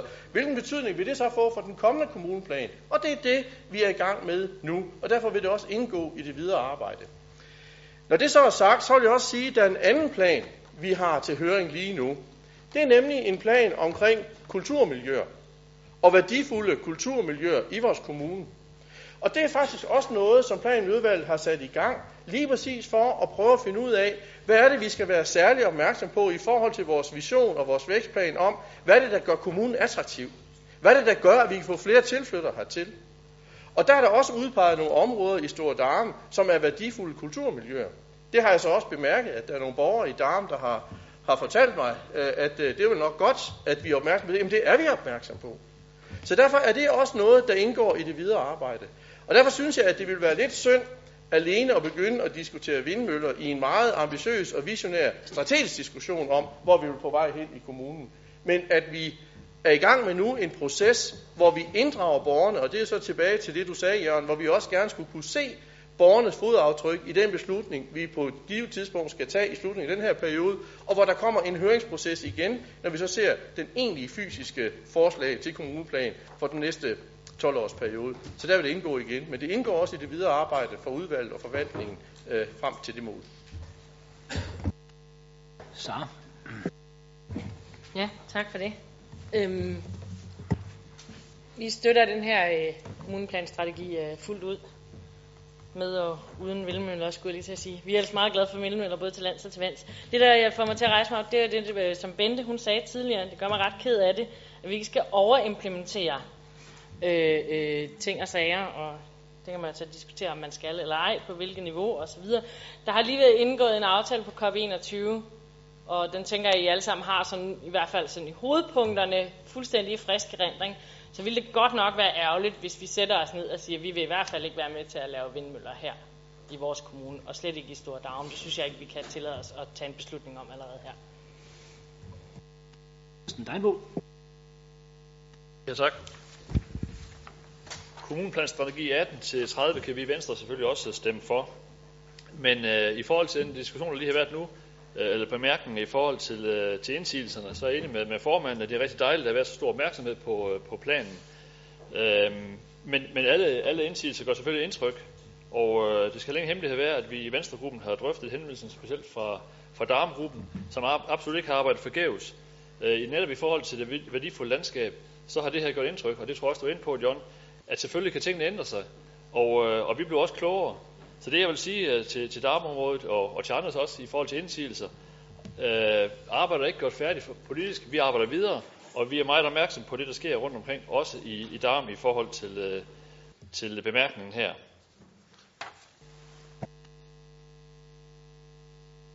Så var det fri. Tak. Nu skal der ikke være nogen diskussion om, hvad jeg egentlig går ind for af, alternativ energi. Jeg går meget ind for solceller, jeg går meget ind for vindmøller, og jeg går også meget ind for, at vindmøllerne bliver placeret, således at de ikke til scene for befolkningen. Særdeles der. Derfor synes jeg, at til, til det her bør vi øh, i hvert fald kigge på, og jeg ved ikke, om jeg forstår dig rigtigt, John, når du siger, at det her er selvfølgelig noget, jeg arbejder videre med, og øh, det er ikke sikkert, at man får de vindmøller øh, godkendelser derude, som, som skal til på nuværende tidspunkt. Har jeg ret i det? Så kan vi måske berolige dem ud i stort arm på det område. Jørgen Bosen. Jamen, bare lige for at, at sige, at uh, vi vedkender selvfølgelig, at vi har været med til at vedtage vindmølle, uh, eller hvad hedder planen, ikke altså. Så det, det er ikke noget med det at gøre, men det vi snakker om her, det er jo, nu, når det kommer op, så kan man jo godt have kommentar til strategien, og pege på, hvis det er, det vi er bekymret for, det er sådan set, at borgerne er med, og at uh, at, øh, der, altså, at man får lyttet til dem, kan man sige, ikke også? Og så at, at møllerne bliver alt for store. Så de skal, øh, det er sådan nogle, vi godt kan være bekymret for, det vi snakker vindmøller. Men vi vedkender selvfølgelig de tre vindmølleområder, som vi har været med til at vedtage i Esbjerg Kommune. Jamen, det var jeg selvfølgelig heller ikke i tvivl om, uh, Jørgen, at, at, at I gør. Når vi så har en strategisk diskussion, som vi har med hinanden her om, øh, hvilken vej ønsker vi kommunen øh, skal udvikle sig, og der kommer mange borgerhenvendelser på bymidternes udvikling, erhvervsudvikling, uddannelse, øh, en lang række ting, men også hvordan vores øh, åbne land og natur skal udvikle sig. Det er faktisk noget, som vi også har taget selvstændigt op i, øh, i planen i udvalget, udover øh, de diskussioner, vi har haft omkring kommuneplanstrategien, blandt andet ved også at prøve at, at kortlægge hele Esbjerg Kommunes øh, kulturlandskaber og, og, og, og kulturværdier, vi har, øh, for, for også at kunne kunne bruge dem i en strategisk sammenhæng og sige, hvad er det, der gør, at vores kommune bliver attraktiv at flytte til og bo i, og at vores øh, byområder øh, har tæt på natur, og at vi også er opmærksom på de helt specifikke ting, som er specielt for Esbjerg, nemlig det, at vi ligger lige ud til øh, Nationalpark Vadehavet, vi ligger lige ud til, øh, til hvad hedder det, verdensnaturarv osv., og at øh, vi der også kigger på, jamen, men, men, men hvordan skal tingene være? Når jeg så bare mindede om det med vores vindmølleplan, så var det fordi, at det jo også var en, et led i en kommuneplan strategisk diskussion, vi havde øh, for, for, som, som grundlag for den plan, vi har nu. Og at verden selvfølgelig forandrer sig. Og at vi selvfølgelig også i forhold til den fremtidige øh, del skal se på, hvordan tingene er. Men lige nu er jeg nødt til at sige, at der gælder den vindmølleplan, vi har vedtaget. Og det er selvfølgelig den, vi arbejder på. Men selvfølgelig vil vi også have et sigte på, hvad er det for en kurs, vi sætter for fremtiden i forhold til, øh, til øh, den måde, vi gerne vil have hele vores kommune indrettet på. Og dermed også, og der er jeg meget enig i det enhedslisten giver udtryk for, at vi ikke er i en situation, øh, som Bente gerne vil have det, det er enten havvindmøller eller ikke havvindmøller. Jeg tror, vi er nødt til også med hensyn til den COP21, eller COP-aftale, øh, der nu er lavet, øh, nu kan jeg lige huske nummeret, øh, så 21, tak, øh, at, øh, at der er vi nødt til at være proaktive, også i Energimetropol Esbjerg Kommune, til at kunne øh, sørge for, at vi bidrager aktivt til, at den vedvarende energi bliver en del af den måde, vi også skal øh, levere varen på i energimetropolen. Så med de ord øh, synes jeg, jeg har givet udtryk for, at øh, vi benytter os af den her strategiske diskussion til at lægge kursen for den fremtidige udvikling af vores kommune. Jamen, jeg fik ikke uh, svar på det, jeg spurgte om, John. Om det her var noget, man ville prøve at arbejde videre med, således man kan undgå de vindmølleplaner, som man har udstået af.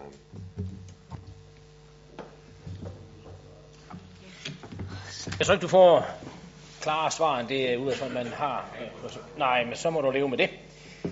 Øhm, jeg siger tak for de mange øh, indlæg, og jeg må konstatere, at der er bred enighed om, at vi kan støtte kommuneplanstrategien her. Så tak for det. Så går vi til sag nummer 12, som handler om noget ganske andet, nemlig videreførelse af naturværkstedet. Og det er Henrik Valø, der vil sige på om den sag. Ja, det kan han godt prøve. Naturværkstedet, som I alle sammen jo kender, var et af de tilbud, der blev besluttet at skulle lukke i forbindelse med budgetforliget sidste år, altså budgettet 2015 til 2018. Stedet skulle være lukket her med udgangen af 2015. Sidenhen har, har forligskredsen bag nævnte budget besluttet at spørge tilbudets brugere om deres interesse for at bevare naturværkstedet som et tilbud, og det var der næsten forudsigeligt ret stor interesse for. En gang imellem må vi politikere jo stå på mål for at have truffet upopulære beslutninger, og det gjorde vi sandelig i den her sag. Men en gang imellem, så tager vi os også friheden til at omgøre dem. Og det er så det, der er sket i sagen om Naturværkstedet. Vi har efter meget debat, meget avisomtale og mange henvendelser valgt at ændre vores beslutning fra 2014 om at lukke stedet.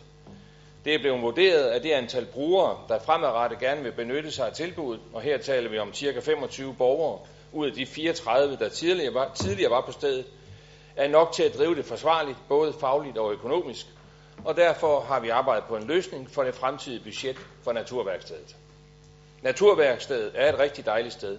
Det ligger godt i naturen, og der har altid været en fantastisk stemning derude. Den gode stemning håber jeg fortsætter i, skal vi kalde det, det nye naturværksted, og jeg håber naturligvis, at vores borgere derude vil føle sig vel tilpasse på stedet. Jeg kan da i hvert fald fortælle, at den gode stemning i hvert fald var der i formiddags. Der kom der nemlig to nye heste til stedet. Det var ret populært. Forerne er også på vej. Så jeg skal anbefale, at byrådet også godkender sagen her. Ulla Kuhlmann. Ja, så er det lige tid til en lille runde igen om naturværkstedet. For det har da godt nok været et øh, rodet forløb, desværre. Men øh, vi skal jo stå helt fast. Det vigtigste, det er jo at behandle vores udsatte og svage borgere godt. Og i dette tilfælde, der blev der skabt nervøsitet, uvidshed og utryghed. Heldigvis så reagerede øh, økonomiudvalget rigtig hurtigt, og forlispartierne fra det budget, det var vedtaget i træf en hurtig beslutning, som nu står fast, nemlig at naturværkstedet fortsætter. Opgaven er derfor løst tilfredsstillende nu. Der er flere brugere, der har valgt øh, at blive i, i tilbuddet, men der er også nogen, der har valgt aldrig tilbud. Og øh, nu håber vi meget fra Socialdemokratiets side, at der falder ro om den her sag. Det. Ja, tak. Øh, Liberal Alliance var jo ikke med i budgetforliget øh, og øh, på grund af, af skattestigning, men øh, lige præcis i den her sag, der vil vi da godt sige, at måske er, er nogle ting nogle gange gået for stærkt, nemlig at man har været taget den her med i forhold til en besparelse. Så øh, fra vores side, der er vi med på at, øh, at give det her tillægsbevilling, selvom vi ikke var en del af budgetforliget. Det overgår. Ja, tak. Jamen, øh, i enhedslisten, der har vi hele tiden kæmpet for, at naturværkstedet skulle bevares. Vi har aldrig troet på, at en lukning af naturværkstedet kunne give et bedre tilbud til kommunens borgere inden for voksenhandicapområdet, særligt på det her felt. Derfor stemte vi jo også imod de andre partiers øh, budgetforslag, spareforslaget ved budgetforliget i 2014. Vi advarede endda, og endda i meget kraftige vendinger i pressen, netop mod den her besparelse. Og netop vores nej til det oprindelige spareforslag blev medvirkende til, at vi blev udelukket fra budgetforhandlingerne i 2014. Og som Jyske Vestkysten så smukt skrev, enhedslisten hældt ud af budgetforhandlingerne. Ja, hvis man skal blive i samme udtryk nu, så må Jyske Vestkystens artikeloverskrift i morgen være, ja, hvad sagde enhedslisten?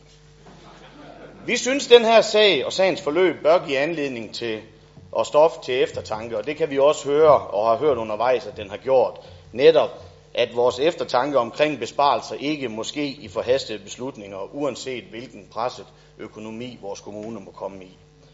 Det er bedre at tænke sig om en ekstra gang, og så må man sikre sig at have de rigtige alternativer på plads, før vi vedtager spareforslagene.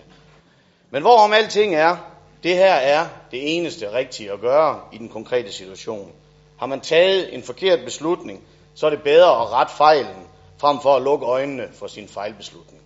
Derfor støtter vi også indstillingen på at give en tillægsbevilling her på 1,32 millioner, så naturværkstedet kan bevares til glæde for både vores omfattede borgere og de pårørende. Så er det Jørgen Bo. Jeg er knap så positiv som dig, Ulle.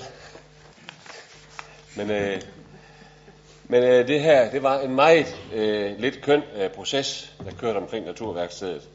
Og hermed også, øh, hvad skal man sige, utilfredsstillende for vores handicappede borgere og personale, der er tilknyttet stedet. Det startede, som I har også været inde på her, med at naturværkstedet blev indstillet til lukning allerede i forbindelse med budgettet for et par år siden. Øh, dengang var det med henblik på, at aktiviteterne kunne opretholdes ved, at borgerne blev integreret øh, i de i eksisterende tilbud i øh, Ribe og Esbjerg blandt andet. Hensigten var også, at der på mange måder kunne blive en mere hensigtsmæssig øh, og løsning, og man kunne undgå en lang bustransport til og fra naturværkstedet. Et år efter fandt man så ud af, at det ikke kunne lade sig gøre alligevel. Der skulle findes en løsning andre steder. Det fandt man så, og vel at mærke, det, det, det, var noget, der gik hen over hovedet på os i socialudvalget. Borgerne blev simpelthen spurgt, om de ville blive på naturværkstedet, selvom det havde været indstillet på en lukning, som vi jo besluttede ved budgetlægning for nogle år siden. Vi mener sådan set, at det er hovsaløsning, som vi, og den slags løsninger, vi bør øh, undgå øh, fremadrettet, og i stedet få behandlet i tide, så er det faktisk øh, sådan, og nu var der jo egentlig faktisk et år afsat her til, at, at man kunne finde et sted til borgerne. Det er vigtigt for os i SF, nu hvor det er besluttet, at naturværkstedet skal videreføres, så er det vigtigt, at naturværkstedet ikke bliver udsultet, men sikres et budget, der er fremtidssikret, så stedet kan udvikles. De 1,32 millioner, der nu hives op af kassen til at genetablere tilbuddet for, er noget mindre end de 1,6 millioner, som stedet blev drevet for tidligere. Vi må så være forberedt på, at de fysiske rammer fremover vil komme til at kræve en kærlig hånd, nu hvor stedet pludselig skal genetableres igen. Så øh, det håber vi så på, at vi alle sammen går positivt ind i, at det kommer til at ske. Tak. Frede Madsen. ja, jeg er da glad for den øh, beslutning, der her er truffet, øh, øh at, hvad her, det er til, at vi nu skal fortsætte med, med, med det der ude, fordi altså, vi var jo imod, at vi havde lagt ind i vores budget, at Naturværkstedet skulle fortsætte uden bekymring, eller uden øh, nogen problemer i den art. Men altså et flertal, og det vil så sige budgetforhandlingsforlig for partierne, gik ind for, at man skulle, man skulle nedlægge øh, skolen derude med omgående virkning. Og det vil jeg godt sige, Jørgen, det var du der med til, så det er da noget, øh, selv noget at komme med nu, at, at man begynder nu at begynder at hælde vand ud af ørerne. Jeg er glad for den beslutning her, og vi er meget indstillet på at sige ja til den. Selvfølgelig er vi det.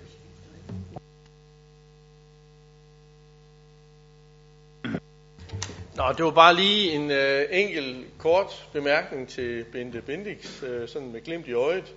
Bare gør opmærksom på, at det var sidste års budget. Og der ved jeg, at du var gruppeformand for Venstre, og rent faktisk stemte for. Nu er du gruppeformand for Liberal Alliance, men har ikke haft indflydelse på den beslutning som gruppeformand for Liberal Alliance. Så var det Henrik Vandø. Ja, men det var faktisk, øh, jeg havde lige sagt til Bente, at øh, det, var, det var måske nok ikke helt sådan, det var. Men det kan jeg så høre, der er flere andre, der heller ikke helt ved, hvad det her er gået ud på, og hvilke kender hele rækkefølgen. Og jeg synes, vi måske, nu har vi valgt, at det skal videreføres, skulle vi så ikke lande den der og sige, det er det, vi gør. Og jeg vil, kan ikke forestille mig, at der kommer nogen de næste adskillige år og foreslår det her sted nedlagt igen. Tak. Ja, jeg vil bare afslutningsvis sige, at øh, der var ikke kun heste, der kom på besøg på Naturværkstedet i dag. Der var også en udvalgsformand og en borgmester derude, og jeg kan bekræfte, at det var en rigtig beslutning, der er truffet.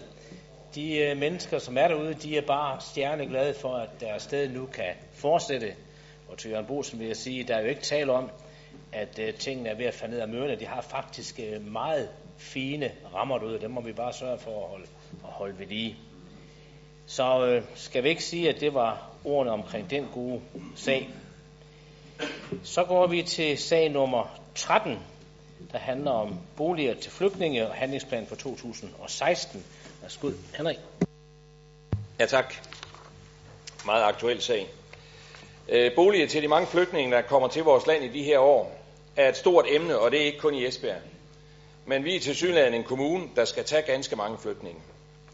Øh, og jeg vil gerne sige, at der faktisk i Esbjerg Kommune bliver arbejdet virkelig hårdt for, at det lykkes med at finde boliger til de mange kvoteflygtninge, vi allerede har modtaget i 2015. Med årets udgang har vi modtaget i alt 257, som vi primært har fordelt i Ribe, i Hunderup og i Bramming. Lige om lidt, så tager vi hul på 2016, og meldingen har, hidtil, eller har indtil forleden dag været, at vi kunne forvente at skulle modtage 276 kvoteflygtninge i løbet af 2016. Men det tal er nu ændret øh, til i stedet i alt 411 i 2016. Det er en rigtig stor stigning, omkring 60 procent. Og med det kendskab, vi har til, hvor mange der flytter fra de midlertidige boliger til permanente boliger, forventede vi et behov for yderligere 150 boliger til enlige og 15 familieboliger i 16. De tal øh, her vil efter de seneste udmeldinger allerede nu skulle opjusteres. Og til de tal, jeg har nævnt her, kommer familiesammenføringen oveni, så det samlede tal kan blive væsentligt større. Under hvilke familiesammenføringsregler flygtningen, der kommer i 16, er under, det ved vi ikke helt endnu. Status PT er, at den nye istandsatte Nørremarksskole i Ribe, Hunderup Gamle Børnehave og Multicenter i Bramming er fuldt udlejet med udgangen af i år. Det ser også ud til, at de private udlejningslejligheder på Bøge Allé i Ribe bliver lejet ud i løbet af de første tre måneder i 2016. Og derfor bliver det nødvendigt at finde nye løsninger og andre muligheder for at skaffe øh, både permanente og midlertidige boliger. Derfor har vi lavet en handlingsplan for 2016 med hovedprincipper og handlemuligheder, for at vi bedst muligt kan komme, med de, komme de udfordringer af møde, når vi skal finde boliger til de mange flygtninge, der kommer i 2016. De to hovedprincipper for placering af flygtningen går ud på, at vi så vidt, så vidt muligt finder permanente boliger, og at placeringen bliver fordelt på adresser over hele kommunen. Selvom Jobcenter har et rigtig godt samarbejde med de almene boligselskaber, er det ikke muligt at finde ledige boliger nok til at dække behovet.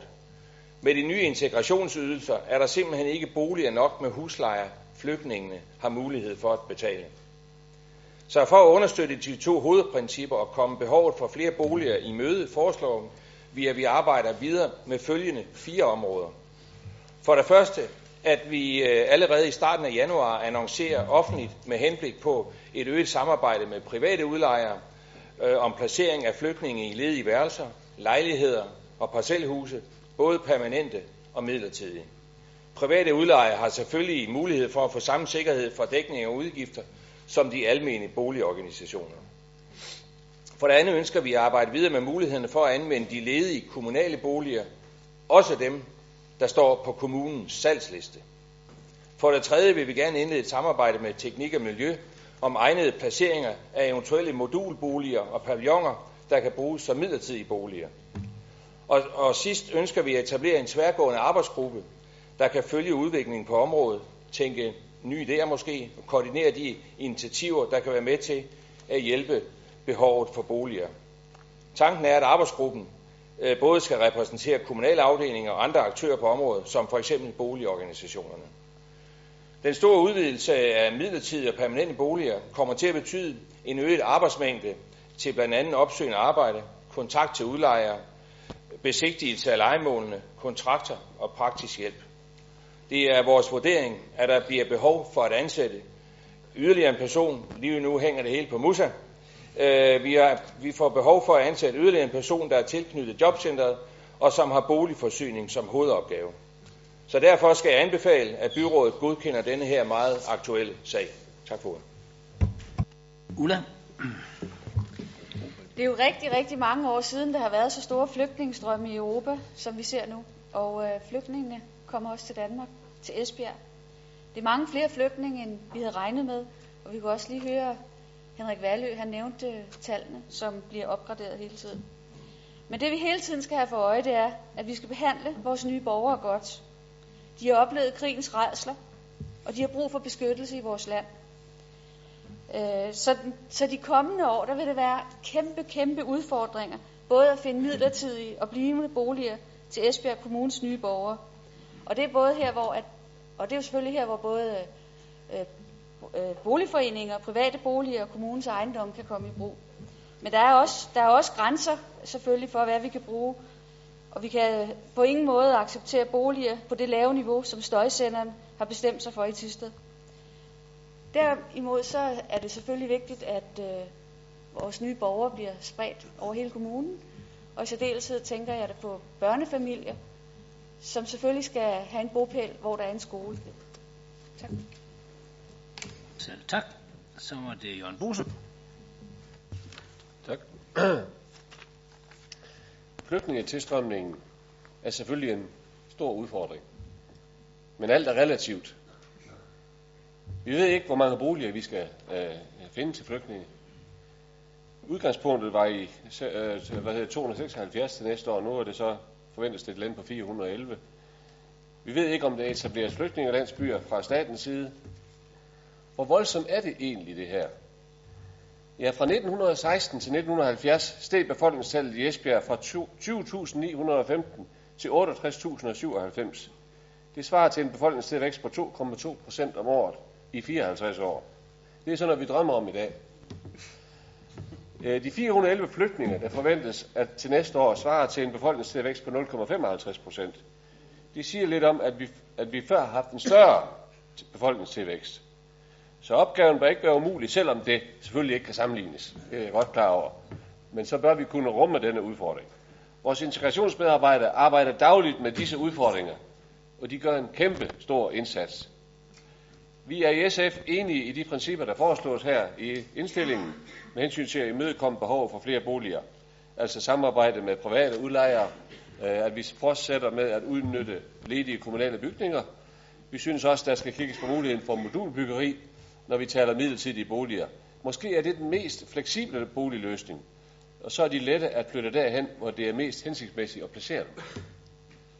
Og så synes vi også, det er en god idé at etablere den tværgående arbejdsgruppe med henblik på at følge udviklingen tæt og komme med idéer til de bedste løsninger til boligplaceringerne. Her mener vi, at lokalrådene igen er vigtige aktører, da de ofte har fingeren på pulsen og kender de lokale muligheder.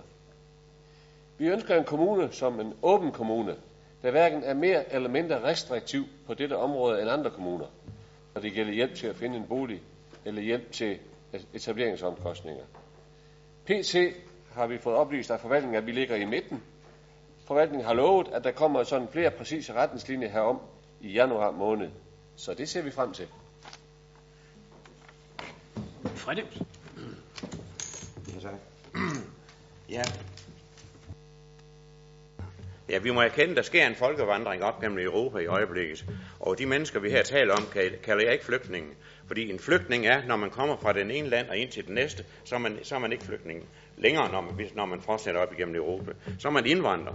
Der sker en indvandrerpukkel her i, i Danmark, og, og det gør det jo i øvrigt i hele verden, eller i hele Europa.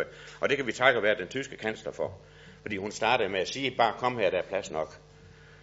Det, der nu sker, det er, at vi skal skaffe pladser her til 411 mennesker, som, som kommer og, og, og vil bo her. Og så kan vi godt regne gange det med to eller med tre. I hvert fald kommer vi op på omkring 1000 øh, mennesker, som, som, som vi skal skaffe boliger til. Jeg synes, det er forkert. Jeg kan ikke forstå, at, at flygtningene eller de her indvandrere skal komme foran vores egen borgere i den her situation. Og hvis, det, hvis vi har nogen i dag, der går og mangler en bolig, så synes jeg, de burde have en før det her. Men vi vil i protest stemme for det her forslag, fordi det er vi jo nødt til ud fra regeringens øh, diktatoriske holdning over for kommunerne. Men det er i protest mod, at, at vi skal gøre de her ting. Så. Ja, det var noget at komme efter, det der. Jeg tror, jeg vil undlade at kommentere på det, Fred lige har sagt.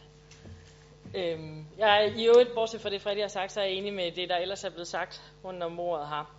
Øh, og øh, det, der sådan set øh, ligger os mest på sinde, det er, at vi får inddraget lokalråd, Røde Kors, boligforeninger hele vejen rundt, og så tidligt som muligt i processen, så vi både får skabt et medejerskab rundt omkring, så man ikke får sådan en, en jo, de må gerne være her, de skal bare ikke lige være her, hvor jeg bor, situation. Det, den, den er træls. Derudover så noget af det, jeg tænker, når vi skal have placeret, uanset hvordan og hvorledes, så er jeg meget enig, enig med, at de skal placeres rundt i hele kommunen, så vi ikke danner nye ghettoområder. Det er der ingen af os, der er interesseret i. Men det skal være muligt at kunne komme frem og tilbage på en billig og forsvarlig måde, når de her nye mennesker de skal til dansk undervisning. Det kan ikke være rigtigt, at vi så finder en billig bolig til dem ude på, jeg var lige se, ved at sige Lars Tølskids Mark, sådan noget har vi jo selvfølgelig ikke i Esbjerg. Men lidt, lidt ude, uden for, for, for, for, for sådan en almindelig busbetjening så er det godt nok ærgerligt, hvis man så ikke kan komme frem og tilbage til dansk undervisning, for så bliver man i hvert fald ikke integreret i det danske samfund. Det er noget af det, vi også tænker meget på, at vi skal have, have for øje, og så er vi ellers generelt ikke øh, de voldsomme fortalere for KL, men det var lige her, vi faktisk rigtig godt kunne bruge dem i forhold til at lave nogle, nogle retningslinjer for samlet for alle 98 kommuner, for det kan jo ligesom ikke kun være os, der står i de her problemer, og det er det jo selvfølgelig heller ikke. Tak for de faldende bemærkninger. Jeg konstaterer, at byrådet er enige om at følge denne handlingsplan, der er lagt frem. Så går vi til sag nummer 14, 15 og 16, som er alle byggesager. Og vi tager nummer 14 først. Det handler om en ny daginstitution på Gamvardevej.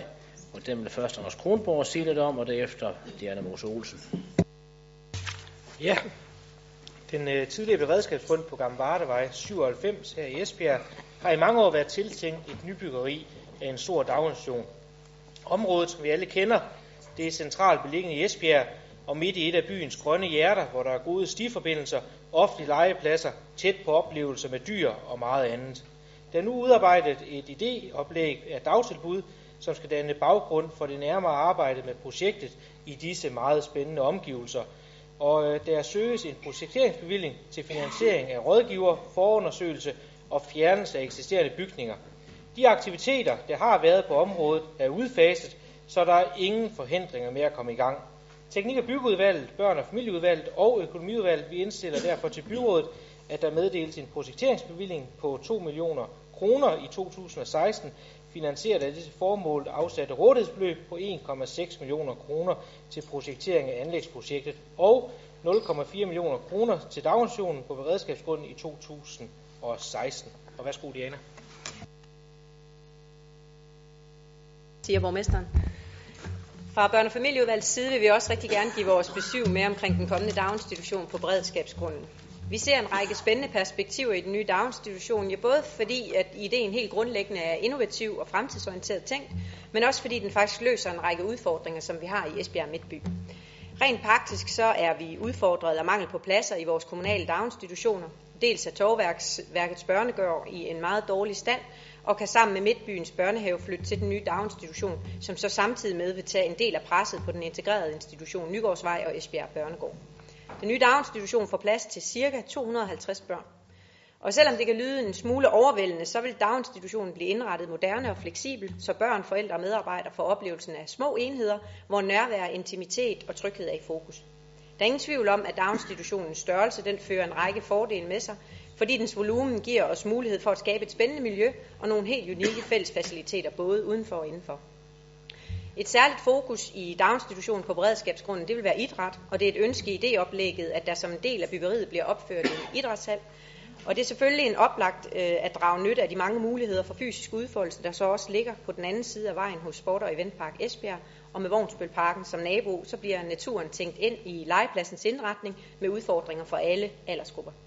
I børnefamilieudvalget der ser vi den nye daginstitution som et stærkt kort i arbejdet med at nå Vision 2020 øh, om at tiltrække flere borgere. Det har nemlig en meget stor betydning, at vi har en pasningstilbud af høj kvalitet til de børnefamilier, som allerede bor her, men rent faktisk også dem, vi gerne vil have til at flytte hertil, både danske og udenlandske. Daginstitutionen får derfor et internationalt sigte, og der bliver lagt vægt på at ansætte medarbejdere, som taler flere sprog. Alt i alt får vi med den nye daginstitution en unik mulighed for at skabe et helt nyt tilbud og forme en profil med de værdier og faciliteter, der efterspørges på. Og på den baggrund opfordrer børne- og familieudvalget byrådet til at følge indstillingen. Øh, tak for det. Det er formentlig hverken den rette tid eller sted at sige det her, men jeg gør det nu alligevel. På en eller anden måde, så vender øh, den her procedure, vi gør det på hovedet. Egentlig synes jeg, at vi skal tage en snak om det her efter nytår og sige, hvorfor er det helt taget, at vi gør det her? Det vil sige, det er så den pågældende fagudvalgsformand, der får ordet først og siger, hvorfor er det lige, vi vil bygge en daginstitution der? Og så efterfølgende, så kommer entreprenørudvalget og siger, hvad er det så lige, vi gør rent kontant? Hvis I er enige med mig i det, så vil jeg sige, at det synes jeg, vi skal tage en snak om efter nytår, fordi tilskuer vil måske også undre sig over, at vi kommer med teknikken først, og så til sidst så være med at sige, hvorfor vi egentlig gør det. Det burde egentlig være den anden vej øh, rundt. Men øh, med disse ord, så vil jeg konstatere, at vi er enige med det, der er sagt, og så går vi til sag nummer 15, som er en af samme karakter, og vi kunne selvfølgelig godt tage forsmag på nye procedurer, og så spørge Henning, om ikke han kunne sige noget om, Hvorfor er det lige præcis, vi vil opføre plejeboliger og sådan noget ved det? Og det håber jeg, Andersen er med på, og så siger bagefter, hvad vi så gør. Okay, det gør vi så. Værsgo, Henning. Jamen, det gør jeg da gerne. Fordi opførelsen af plejeboliger og plejecenter med videre ved Krebsestien skal være med til at sikre, at vi har det nødvendige antal plejehjemspladser, såvel somatiske som demensplejepladser, og at vi får skabt færre, men større plejecenter i Esbjerg Kommune. Akkurat som vi har besluttet i forbindelse med budgetaftalen for 2016 til 2019. Men det skal meget mere end det. Det nye plejecenter ved Krebsstien er en del af et større projekt, som vi kalder Fremtidens Ældreby, eller ældrebolig, om man vil. Og visionen er at skabe et nyt boligområde, der bliver en aktiv og integreret del af den bydel, det er placeret ved. Vi vil skabe et levende område, der tilgodeser et aktivt liv med oplevelser og livskvalitet med fokus på fællesskab, sundhed og bæredygtighed. Her skal skabes rammer for det gode ældre liv med mulighed for at mødes på tværs af generationer. Det nye plejecenter planlægges opført midt i en ny bydel med både pleje, eje og lejeboliger, så centret bliver det naturlige omdrejningspunkt for området. Det skal være et åbent hus med fælles mødesteder og tænkes blandt andet bygget sammen med et nyt sundhedshus med værksteder og en integreret café. Når plejeboligerne ligger, så der er liv i tilknytning til dem, er der noget at opleve og berige livet med. Og der er jo et dejligt naturområde lige uden for vinduerne. Det giver mulighed for et liv, hvor den enkelte kan leve et aktivt liv med livskvalitet længst muligt, og hvor medborgerskabet spiller en central rolle, og derfor har vi også fra Sundhed- og Omsorgsudvalget bedt Teknik- og Byggeudvalget søge byrådet om frigivelse af en bevilling. Sko, Anders. Og Anders, vil du sige, hvad vi så gør nu herfra? Ja, det vil jeg gerne sige, fordi at, øh, det var en rigtig, rigtig flot, øh, flot præsentation, og det bliver et rigtig spændende byggeri og skal øh, bygge. Ligesom I alle ved, så kommer det her byggeri til, kommer til at ligge lige ved siden af det grønne bælte i Esbjerg, og alle årets dage, der bliver det jo flittigt brugt af byens mange borgere, skoleklasser, motionsløver og folk øh, fra nabolaget, der blot er ude og lufte deres hunde. Det er blandt andet vigtigt, at øh, disse aktiviteter de fortsat kan finde sted i området og ikke bliver begrænset. Og i den forbindelse så er det vigtigt, at stiforbindelser og andet bliver tænkt godt sammen med det kommende byggeri, så det kommer til at fremstå som en flot helhed i øh, området. Og derfor er det ikke kun et øh, projekt for Teknik- og Byggeudvalget eller Borger- og Sundhedsudvalget, men øh, der skal faktisk også udarbejdes en ny lokalplan for området, og det vil finde sted i øh, Plan- og Miljøudvalget, og ligeledes så skal der foretages nødvendige geotekniske forundersøgelser af byggegrunden. Men nu skal der udarbejdes et byggeprogram, og øh, til det grundlag, der skal der også være en arkitektkonkurrence. Og for at få i gang sat det projekt, så skal vi have frigivet 1 million øh, kroner. Og øh, det har Henning Ravn jo også sagt, at øh, det brænder Sundheds- og Omsorgsudvalget også for, så det håber vi, det går glat igennem i dag. Og det anmodes om en øh, budgetjustering i det 0,5 millioner kroner, de søges overført fra 2017 til 2016 til medfinansiering af bevilling til forundersøgelse, og der meddeles en bevilling i 2016 på således 1 million kroner til forundersøgelse med videre finansieret af det til formål afsatte rådighedsbeløb. Ja, tak for det. Det er der ingen. Ja, Freddy. Ja, tak. Jamen, jeg vil lige følge op på det her, fordi Krebsestien er jo et, et meget fint sted derude, og det er jo en, hvad her, det er et sted, som også er, er, er naturbeskyttet. Og vi ejer så en stor, øh, kommunen ejer en stor grund derude, hvor man kan lave en del blandet byggeri, øh, der, kan- som også der er blevet sagt her, en masse boliger og andre ting tiltaget ude. Vi synes, det her det er en rigtig god idé, og det her, hvis vi får det her op at stå, som de planer, vi eventuelt har på nuværende tidspunkt, så vil Esbjerg komme på Danmarks kort, hvad det angår med plejehjemspladser og andet. Ja, det var som en god afslutning på den sag, som vi også er enige i. Så går vi til sag nummer 16, og den får du også lov at starte på, Henning. Værsgo. Ja, tak skal du have. Opførelsen af 24 nye plejeboliger ved området Center Bytoften er endnu et led i at sikre, at vi har det nødvendige antal plejehjemspladser, og i øvrigt stort set identisk med en beslutning, som i det forrige sag. Vi øh, udvider området Center Bytoften med 24 nye pladser i forbindelse med, at der nedlægges plejehjemspladser andre steder i kommunen. Med de nye plejeboliger på Bytoften vil vi kunne tilbyde borgere med behov for en plejehjemsplads nogle bedre og mere tidsvarende boliger. Og så vil jeg øvrigt overlade ordet til min gode kollega Anders igen. Værsgo, Ja, Anders. tak skal du have, Henning. Og øh, jeg vil nøjes med at bede om økonomien i den her, fordi at øh, det er jo en øh, frigivelse i forhold til en projektering, og øh, derfor indstiller de to øh, fagudvalg, Teknik- og Byggeudvalget og Sundhed- og Omsorgsudvalget, og i øvrigt også Økonomiudvalget her til byrådet, at anmodes om en budgetjustering i 2016 i de 0,5 millioner kroner i rådighedsbeløb afsat til ombygning af områdecenter søges overført til byggeprojekt vedrørende Bytoften. Det ansøges således om en projekteringsbevilling til 2016 på 2,5 millioner kroner, inklusiv moms finansieret af det til formål afsatte rådighedsbeløb. Tak for det. Den er hermed også vedtaget. Så går vi til den sidste sag på den åbne dagsorden. Der er det sådan, at økonomivalget i sidste uge vedtog øh, en, en sag, der handlede om at lave en stramning af rygepolitikken her i vores kommune. Og den har Frederik Madsen bedt om at få sat på byrådets dagsorden. Det her med gjort, så jeg vil give ord til Frederik Madsen. Ja, tak for det, fordi jeg går ikke ud ifra, at økonomiudvalget, eller flertal i økonomiudvalget her, har flertal i byrådet. Jeg mener, at til øh, de her, for, det forslag, den stramning, der vil komme her, øh, er så kolossalt stort, at, at vi bør sige nej til den. Øh, den, den rygeregler, vi har på nuværende tidspunkt, øh, som vi vedtog for nogle år siden, den var jeg også imod, men altså nu vil man have det på den måde, og så må man jo have det sådan. Nu er det ikke fordi, jeg ryger, jeg er ikke ryger, jeg har ikke røget i 30 år, men derfor støtter jeg alligevel op omkring de her ryger. Det er jo sådan, at man får jo ikke flere, mere arbejde ud af, af, af, af, af, hvad her det, af, af, af medarbejderne her i kommunen, for hvis man stopper med at ryge, hvis man ikke kan få lov til at gå ud og ryge. Tværtimod, så vil man få noget mindre arbejde ud af dem, fordi de sidder der og, og trænger til den her, det her nikotin, som de egentlig har så stort behov for. Og derfor synes jeg, at vi skal, hvis, hvis vi skal gøre noget, så skal vi lave den her rygeregel om. Vi skal gøre sådan, at vi måske laver et rygerum her på Esbjerg Røghus, hvor man kan gå ind og ryge. Så kan man, når man går ind og ryger, så kan man stemple ud. Når man så er færdig med at ryge, så kan man stemple ind igen. Det, det vil være, være, være en god ting at lave på den måde. Og at det kan jeg slet ikke forstå, at hvis man arbejder ud ved, ved at grave nogle grøfter noget, så man ikke får en, får en cigaret eller en pive tobak, eller hvad nu man, man ryger i det område. Derfor vil jeg godt anbefale, at man her i hvert fald øh, stemmer imod, eller stemmer for det forslag, jeg her stiller, med at vi, vi annullerer den her rygeregel, og så får vi lavet nogle rygeregler, der er til at leve med. Dermed er ikke sagt, at på legepladser og sådan noget, Øh, der har vi, har vi i hvert fald ikke nogen problemer med at sige, der vil vi ikke have, at man ryger. Fordi det har vi jo set op til flere steder, hvor børnene de render med de her cigaretskår og sådan nogle ting. Det synes jeg er fint, at man, man der har de der rygeregler. Og så synes jeg også, når, når man laver de her ting, så skal byrådsmedlemmerne ikke stå nede foran røghus her og stå og ryge.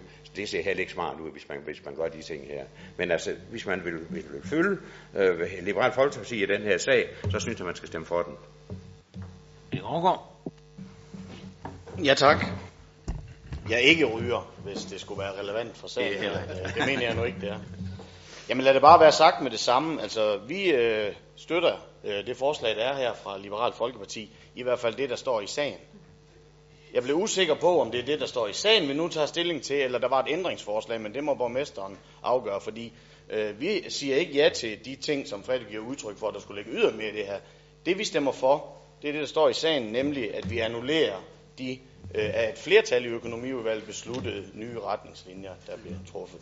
Det gør vi først og fremmest, fordi vi mener, at den mulighed 1, der faktisk fremgår af sagen, det er øh, det bedste, og at de nuværende muligheder, de øh, faktisk ikke er udtømte, og fordi vi ikke hører, at der er nogen, der udsættes for passiv rygning med de nuværende retningslinjer. Det nye er, at nu skal rygerne helt ud af matriklen. Nu skal man altid stemple ud. Nu kan den enkelte leder ikke længere selv finde ud af arbejdstid kontra rygetid med den enkelte medarbejder.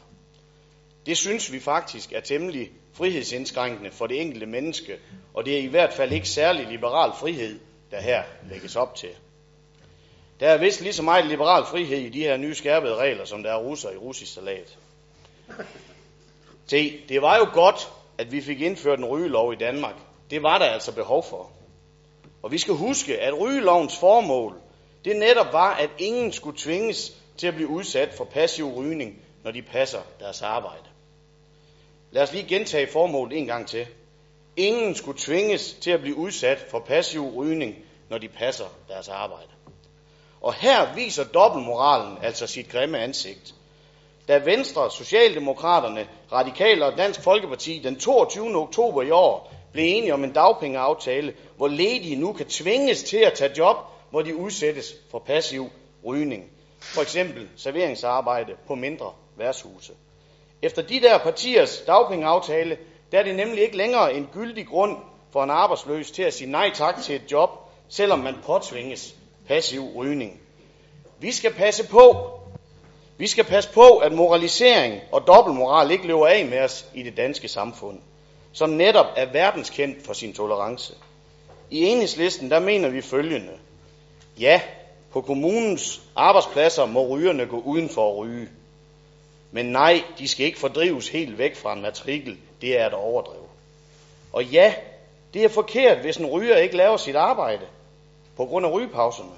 Men hvorfor er det ikke noget, den enkelte leder må vurdere? Hvis man ikke laver sit arbejde, så er det da en leders opgave at sætte ind, uanset om det er rygning eller det er noget andet. Man kan ikke gemme sin ledelsesret bag tåbelige retningslinjer. Hvad med dem, der henter kaffe i arbejdstiden? Hvad med dem, der går oftest på toilet i arbejdstiden? Ja, måske oven i købet, fordi de også har drukket for meget kaffe. Og kære venner, hvad med dem, der i arbejdstiden ringer hjem til sine børn og sine kære? Skal de også stemple ud? Nej, det skal de selvfølgelig ikke. Det her, det er der at gå alt for vidt. Hvis det er rygning, vi vil have stoppet, fordi det er sundhedsskadeligt og dyrt for vores samfund, så er det jo rygningen, vi skal angribe, og ikke rygerne. Og hvorfor er det med dobbelt moral så vigtigt i den her sag? Jo, det er det. Netop fordi, at mens gamle traditionspartier som konservative, venstre, socialdemokrater og radikale er vant til at beklæde borgmesterposter, ministertaburetter og også at færdes i EU-parlamentet, så har jeg endnu ikke oplevet et eneste af de partier, ej sagt en eneste af deres politikere, der har stillet forslag om at forbyde produktion og salg af cigaretter og tobak. Det er da dobbeltmoralsk, at de store multinationale tobakskoncerner må producere og sælge og lave milliardprofit på tobaksprodukter, uden det politiske system griber ind, mens de samme politikere forfølger og stigmatiserer de kære ryger, der står ude i regnen. Men sådan er det nogle gange med de gamle partiers hensyn, åbenbart til de kapitalistiske formål. Det er dobbeltmoral, eller også er det slet ikke nogen moral. Vi synes faktisk, de nuværende retningslinjer er okay. Og så må det være op til den enkelte enheders leder at finde ud af med sine medarbejdere, at de laver det arbejde, vi betaler dem. Vi skal passe på, at vi ikke tager arbejdsglæden fra hinanden. Vi skal passe på, at vi ikke gør os til moralske overdommere over for dem, der ikke er eller gør, ligesom vi selv. Helt ærligt, har vi ikke større udfordringer end de ryger, vi selv har sendt udenfor i regnen. Derfor støtter enhedslisten Liberal Folkepartis forslag i dag. Tak. Tak til Henning, og så lige øh, en lille praktisk oplysning. Du ved godt, hvad der sker, når man trykker på den der knap her, ikke? Så, så forstærkes lyden.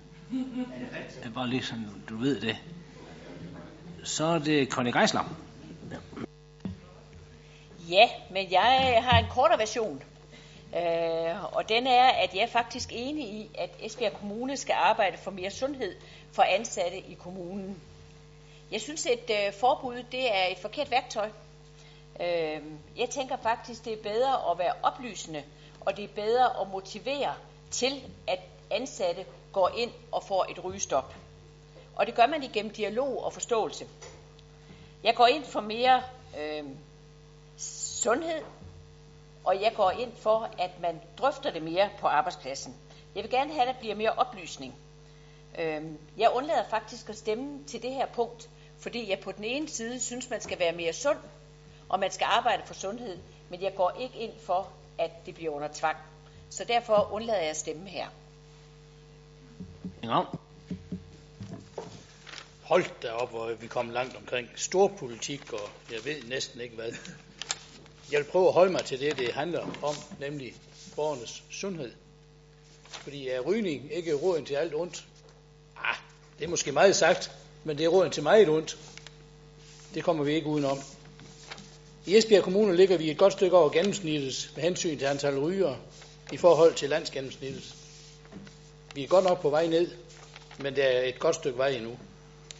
Samtidig har vi et øh, større antal øh, borgere, der har kol, en rigtig grim lidelse, der ofte rammer ryger. Rygning giver i øvrigt mange andre livsstilssygdomme. Når man nævner muskel-skeletsygdomme, hjertekarsygdomme, cancer med videre. Alt sammen noget, der forringer livskvaliteten for vores borgere ganske, ganske væsentligt. Derudover har det også nogle økonomiske konsekvenser. Men netop det her med borgernes sundhed og livskvalitet ligger Esbjerg Kommune meget på sinde i det arbejde, vi udfører. Og vi arbejder rigtig, rigtig meget hen imod, at vi kan få nedbragt antallet af blandt andet ryger. Helst frivillige, og helst ved at motivere dem. Men vi bør da også som kommune, når vi arbejder i den retning, gå foran med et godt eksempel. Og de ting, vi har vedtaget i økonomiudvalget her med hensyn til rygning, det er altså ikke spor anderledes, som man gør i rigtig mange andre kommuner. Hvad folk vil, når de har fri og er hjemme, det blander vi os ikke så meget i, udover at vi prøver at motivere dem til at holde op med at ryge. Og i øvrigt så har vi rigtig, rigtig mange gode tilbud til ryger, der ønsker at holde op, og dem er det heldigvis også mange af. Så jeg kan kun anbefale, at vi holder fast i den beslutning, der er truffet. Tak. Det er Diana.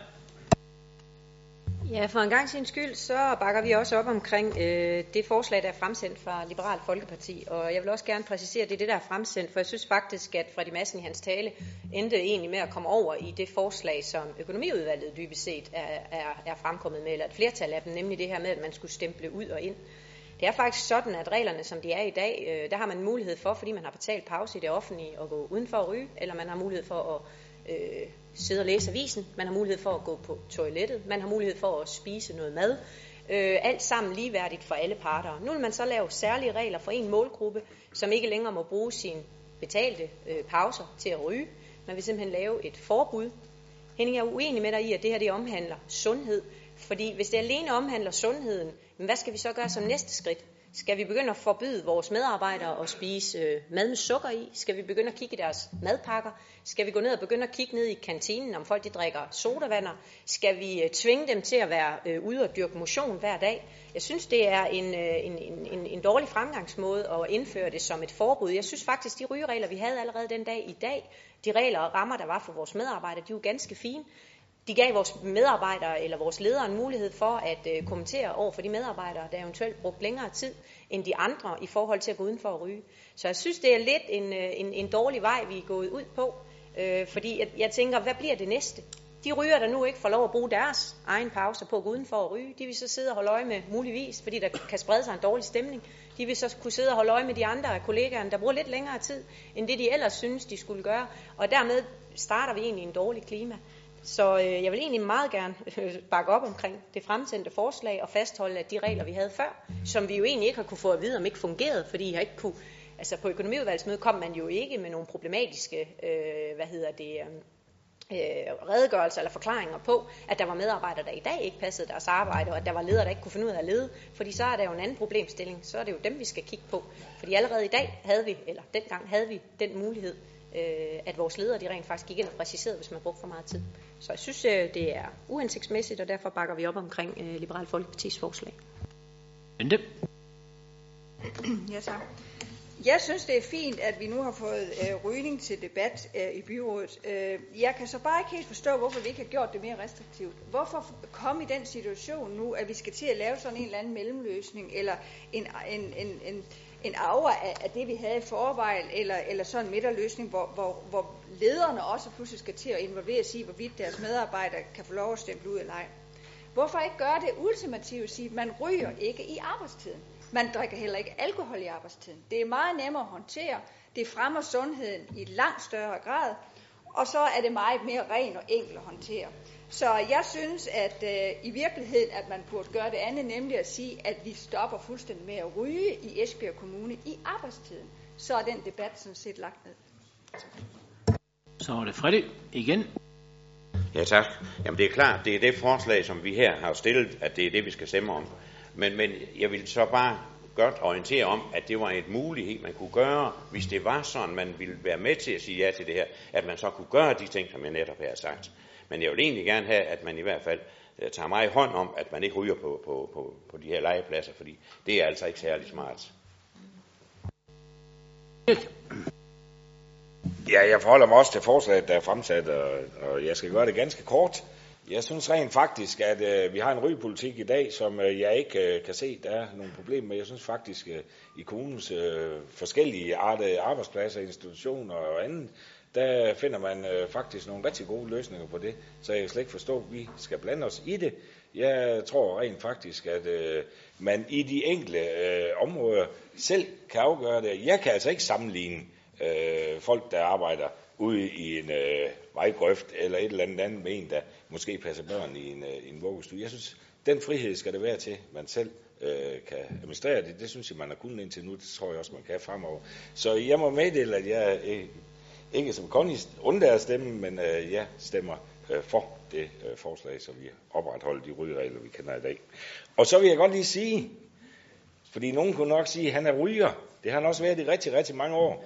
Jeg holdt med at ryge den 3. august, og ikke røget en Og det, jeg synes, der var dejligt ved at holde, det var, at det var noget, jeg selv valgte. Det var der ikke nogen politikere i Esbjerg Kommune, der skulle vælge.